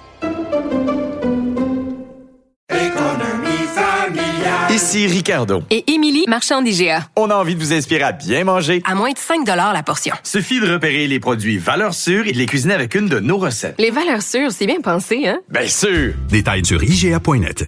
Vous vous demandez si les plantes ressentent de la douleur? Ou encore, comment est-ce que les daltoniens voient le monde? Le balado en cinq minutes est pour vous. Explorez la science, l'actualité et l'histoire en un temps record. La Feu, en collaboration avec le gouvernement du Québec, est fière de propulser la série Balado en cinq minutes. Ne laissez pas les questions sans réponse plus longtemps. En cinq minutes, disponible sur l'application et le site cubradio.ca. Le remède à la désinformation. Mario Dumont et Vincent Dessureau. Cube Radio. Le moment de retrouver Mario Dumont dans les studios de Cube Radio. Mario, toute une soirée hier, et juste avant qu'on parle de cette victoire, ce qu'elle représente pour Justin Trudeau, on veut partager la joie de quelques-uns des élus à qui on a appris leur victoire hier en direct. Et Jean... Monsieur Champagne, je vous annonce qu'on vous a déclaré élu. Ah ben! Bravo! Merci! Alors, vous avez euh, 1000 voix de majorité, là, avec... Et euh, c'est la première fois que je... C'est la première fois que je la prends en onde. Vous êtes élu, M. Rice. Pour de vrai? Oui, c'est ça en ondes? Merci, merci.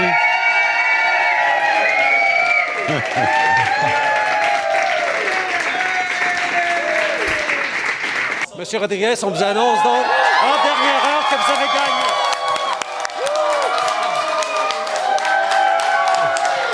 Je, je reçois ça avec énormément d'humilité. Bon, bien, on vient de les lire, là. Alors, euh, victoire pour Alain Terrien. Victoire pour Alain Terrien dans sa circonscription de la Prairie. Comment vous sentez-vous? Très bien. Très bien. Satisfaction du devoir accompli. Très content. Vous avez travaillé fort. Ah oui. Ah oui, écoutez, mon bronzage, c'est 4000 porte-à-porte. C'est ça que j'ai fait. Et on est avec Vous êtes réélu, Madame Jolie. Votre réaction à chaud euh, concernant le fait que vous conservez votre comté en Cartierville. Des très bonnes nouvelles, très bonnes nouvelles. J'aimerais remercier, bien entendu, tous les gens d'Annecy Cartierville qui, encore une fois, m'ont fait confiance. C'est officiel, M. Duclos, on vous confirme la victoire.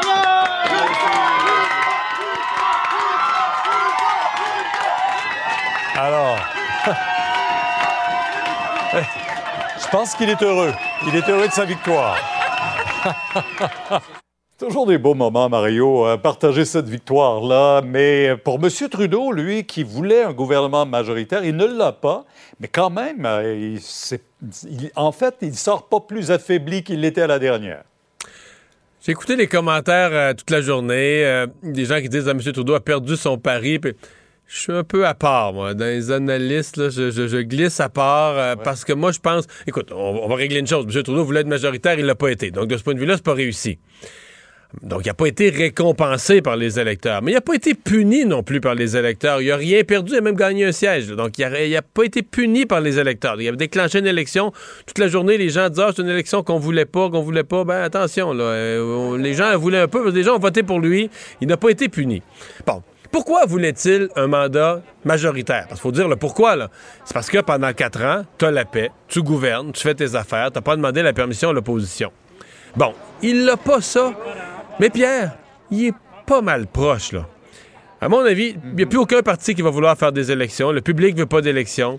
M. Trudeau va pouvoir faire facilement trois ans, trois ans et demi, peut-être un plein mandat de quatre ans, avec l'appui du NPD. Bon, c'est sûr que c'est tannant un peu. Là, chaque budget, à chaque projet de loi, il faut que tu ailles jaser avec le NPD, puis qu'est-ce que tu veux.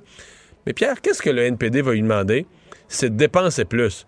Puis là, on se fera pas d'accroire. Je veux dire, Justin Trudeau dépenser un peu plus. Là, il fait pas une syncope pour ça. Là. Dire, il perd pas son moral pour ça. C'est sa nature de dépenser plus. Donc, ce sera pas si compliqué que ça de faire arriver les affaires avec le NPD et de se maintenir au pouvoir et d'être premier ministre. Tu sais, le premier ministre, c'est lui qui distribue les subventions, c'est lui qui fait les nominations, c'est lui qui nomme les ambassadeurs. Donc, euh, en face de lui, il va avoir une opposition en plus affaiblie. Euh, parce que moi, je pense que les conservateurs vont vivre des années de division, des années très difficiles. Euh, Est-ce que M. O'Toole va pouvoir même survivre à ça? Je suis loin d'être certain.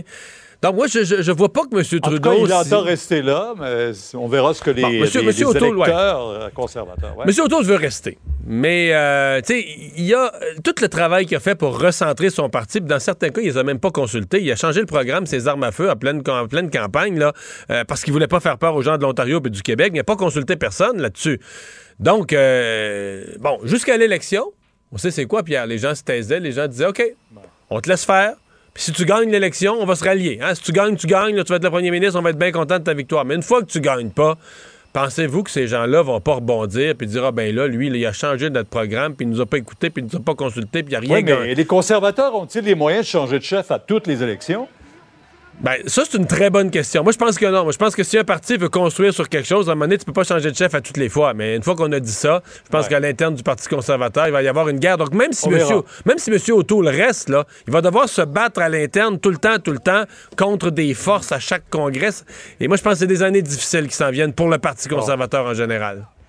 Mario, je veux absolument parler de François Legault. Est-ce que euh, finalement les Québécois ne l'ont pas écouté? Euh, Lui qui disait on veut pas d'ingérence dans nos affaires, mais là, non, en ce sens que finalement les Québécois lui ont dit pas d'ingérence, M. Legault, dans les élections fédérales. Ouais. Mais les- gens votent toujours comme ils veulent. Les personnes qui disent aux gens comment voter, on a vu ça mille fois, le maire d'une ville dire aux gens, je donne mon appui à un, les gens vont... Mais euh, François Legault répéterait probablement aujourd'hui une chose. Les chefs fédéraux, entre autres les libéraux et le NPD, prennent des engagements quotidiennement sur les garderies, la santé, les personnes âgées, donc dans les juridictions des provinces. Et il disait, c'est mon devoir comme premier ministre de défendre nos juridictions. Ce qui est vrai. Maintenant, dans la façon de le faire, compte tenu des efforts que l'équipe de M. Trudeau au Québec, les Mélanie Joly et autres l'avaient fait pour, pour satisfaire François Legault, je pense qu'il est allé un peu loin dans le choix des mots, etc., euh, se coller sur les conservateurs. Je pense qu'il est allé un peu loin euh, et il dit qu'il regrette rien, mais dans le fond, euh, je pense pas qu'il tourne, qu'il trouve lui-même que ça a si bien tourné que ça. Est-ce qu'il va en payer un prix élevé? Est-ce que M. Trudeau va l'attendre dans le détour? tu sais, des fois on n'appellera pas ça une vengeance. Année électorale et les prochains mois le diront, hein? Ouais. Merci, Mario. On vous écoute demain sur LCN, bien sûr, dès 10h. Au revoir, Mario. Alors, Vincent, euh, ben, situation très curieuse. Ça se passe à Québec et on a ni plus ni moins qu'un bébé sans parents qui a été retrouvé. Oui, il y a plusieurs heures. En fait, déjà, il y a autour de 14 heures, euh, les policiers qui ont un appel parce qu'ils retrouvent un enfant de deux ans seul dans la rue. Euh, rue, en fait, Calixa-la-Vallée et chemin Sainte-Foy. Donc, euh, à peu près à la hauteur du, de, l'anneau de, patinage, Parc des Braves et tout ça, près du centre-ville. et donc, les policiers qui ont recueilli l'enfant fouiller un peu autour, les garderies du coin, est-ce qu'il y a des centres pour jeunes? Une affaire de deux ans. Affaire de deux ans. C'est pas un bébé, là, dans un... Pas un bébé. Euh, jeune capable de marcher, mais pas capable de verbaliser euh, d'un, son âge. Donc, on dit à peu près deux ans, parce qu'il donne pas son âge. Euh, c'est pas non plus exactement capable de décrire où il habite. Euh, de sorte que, présentement, les policiers ont aucune idée. Alors, font un appel, sont à la recherche de ces parents-là. et il faut dire, plusieurs heures après, n'ayant pas aucun fait, parent qui appelle la police techniquement, un enfant retrouvé par les policiers devrait coïncider avec des parents qui ont appelé, panique totale. Qui ont appelé la police en panique parce qu'ils cherchent un enfant. Là. Et après 20 minutes, donc c'est ça qui est un peu curieux. C'est pour ça que les policiers vont probablement, au moment où les parents vont, vont se manifester, euh, faire enquête, à savoir qu'est-ce qui se passe, qu'est-ce qui a fait que cet enfant-là se, se, retrouve dans la rue euh, et que les parents ne le, ne le réclament pas au 911 quelques minutes après. Alors, euh, situation bien curieuse et les policiers qui font leur travail, les vérifications en ce moment. Alors, on attend du, du nouveau, mais l'enfant en sécurité, en bonne santé, et on s'en occupe en ce moment au poste de police. Merci Vincent, merci à vous d'avoir été là. On se donne rendez-vous demain 15h30. C'est Sophie Durocher qui prend le relais. Bonne soirée.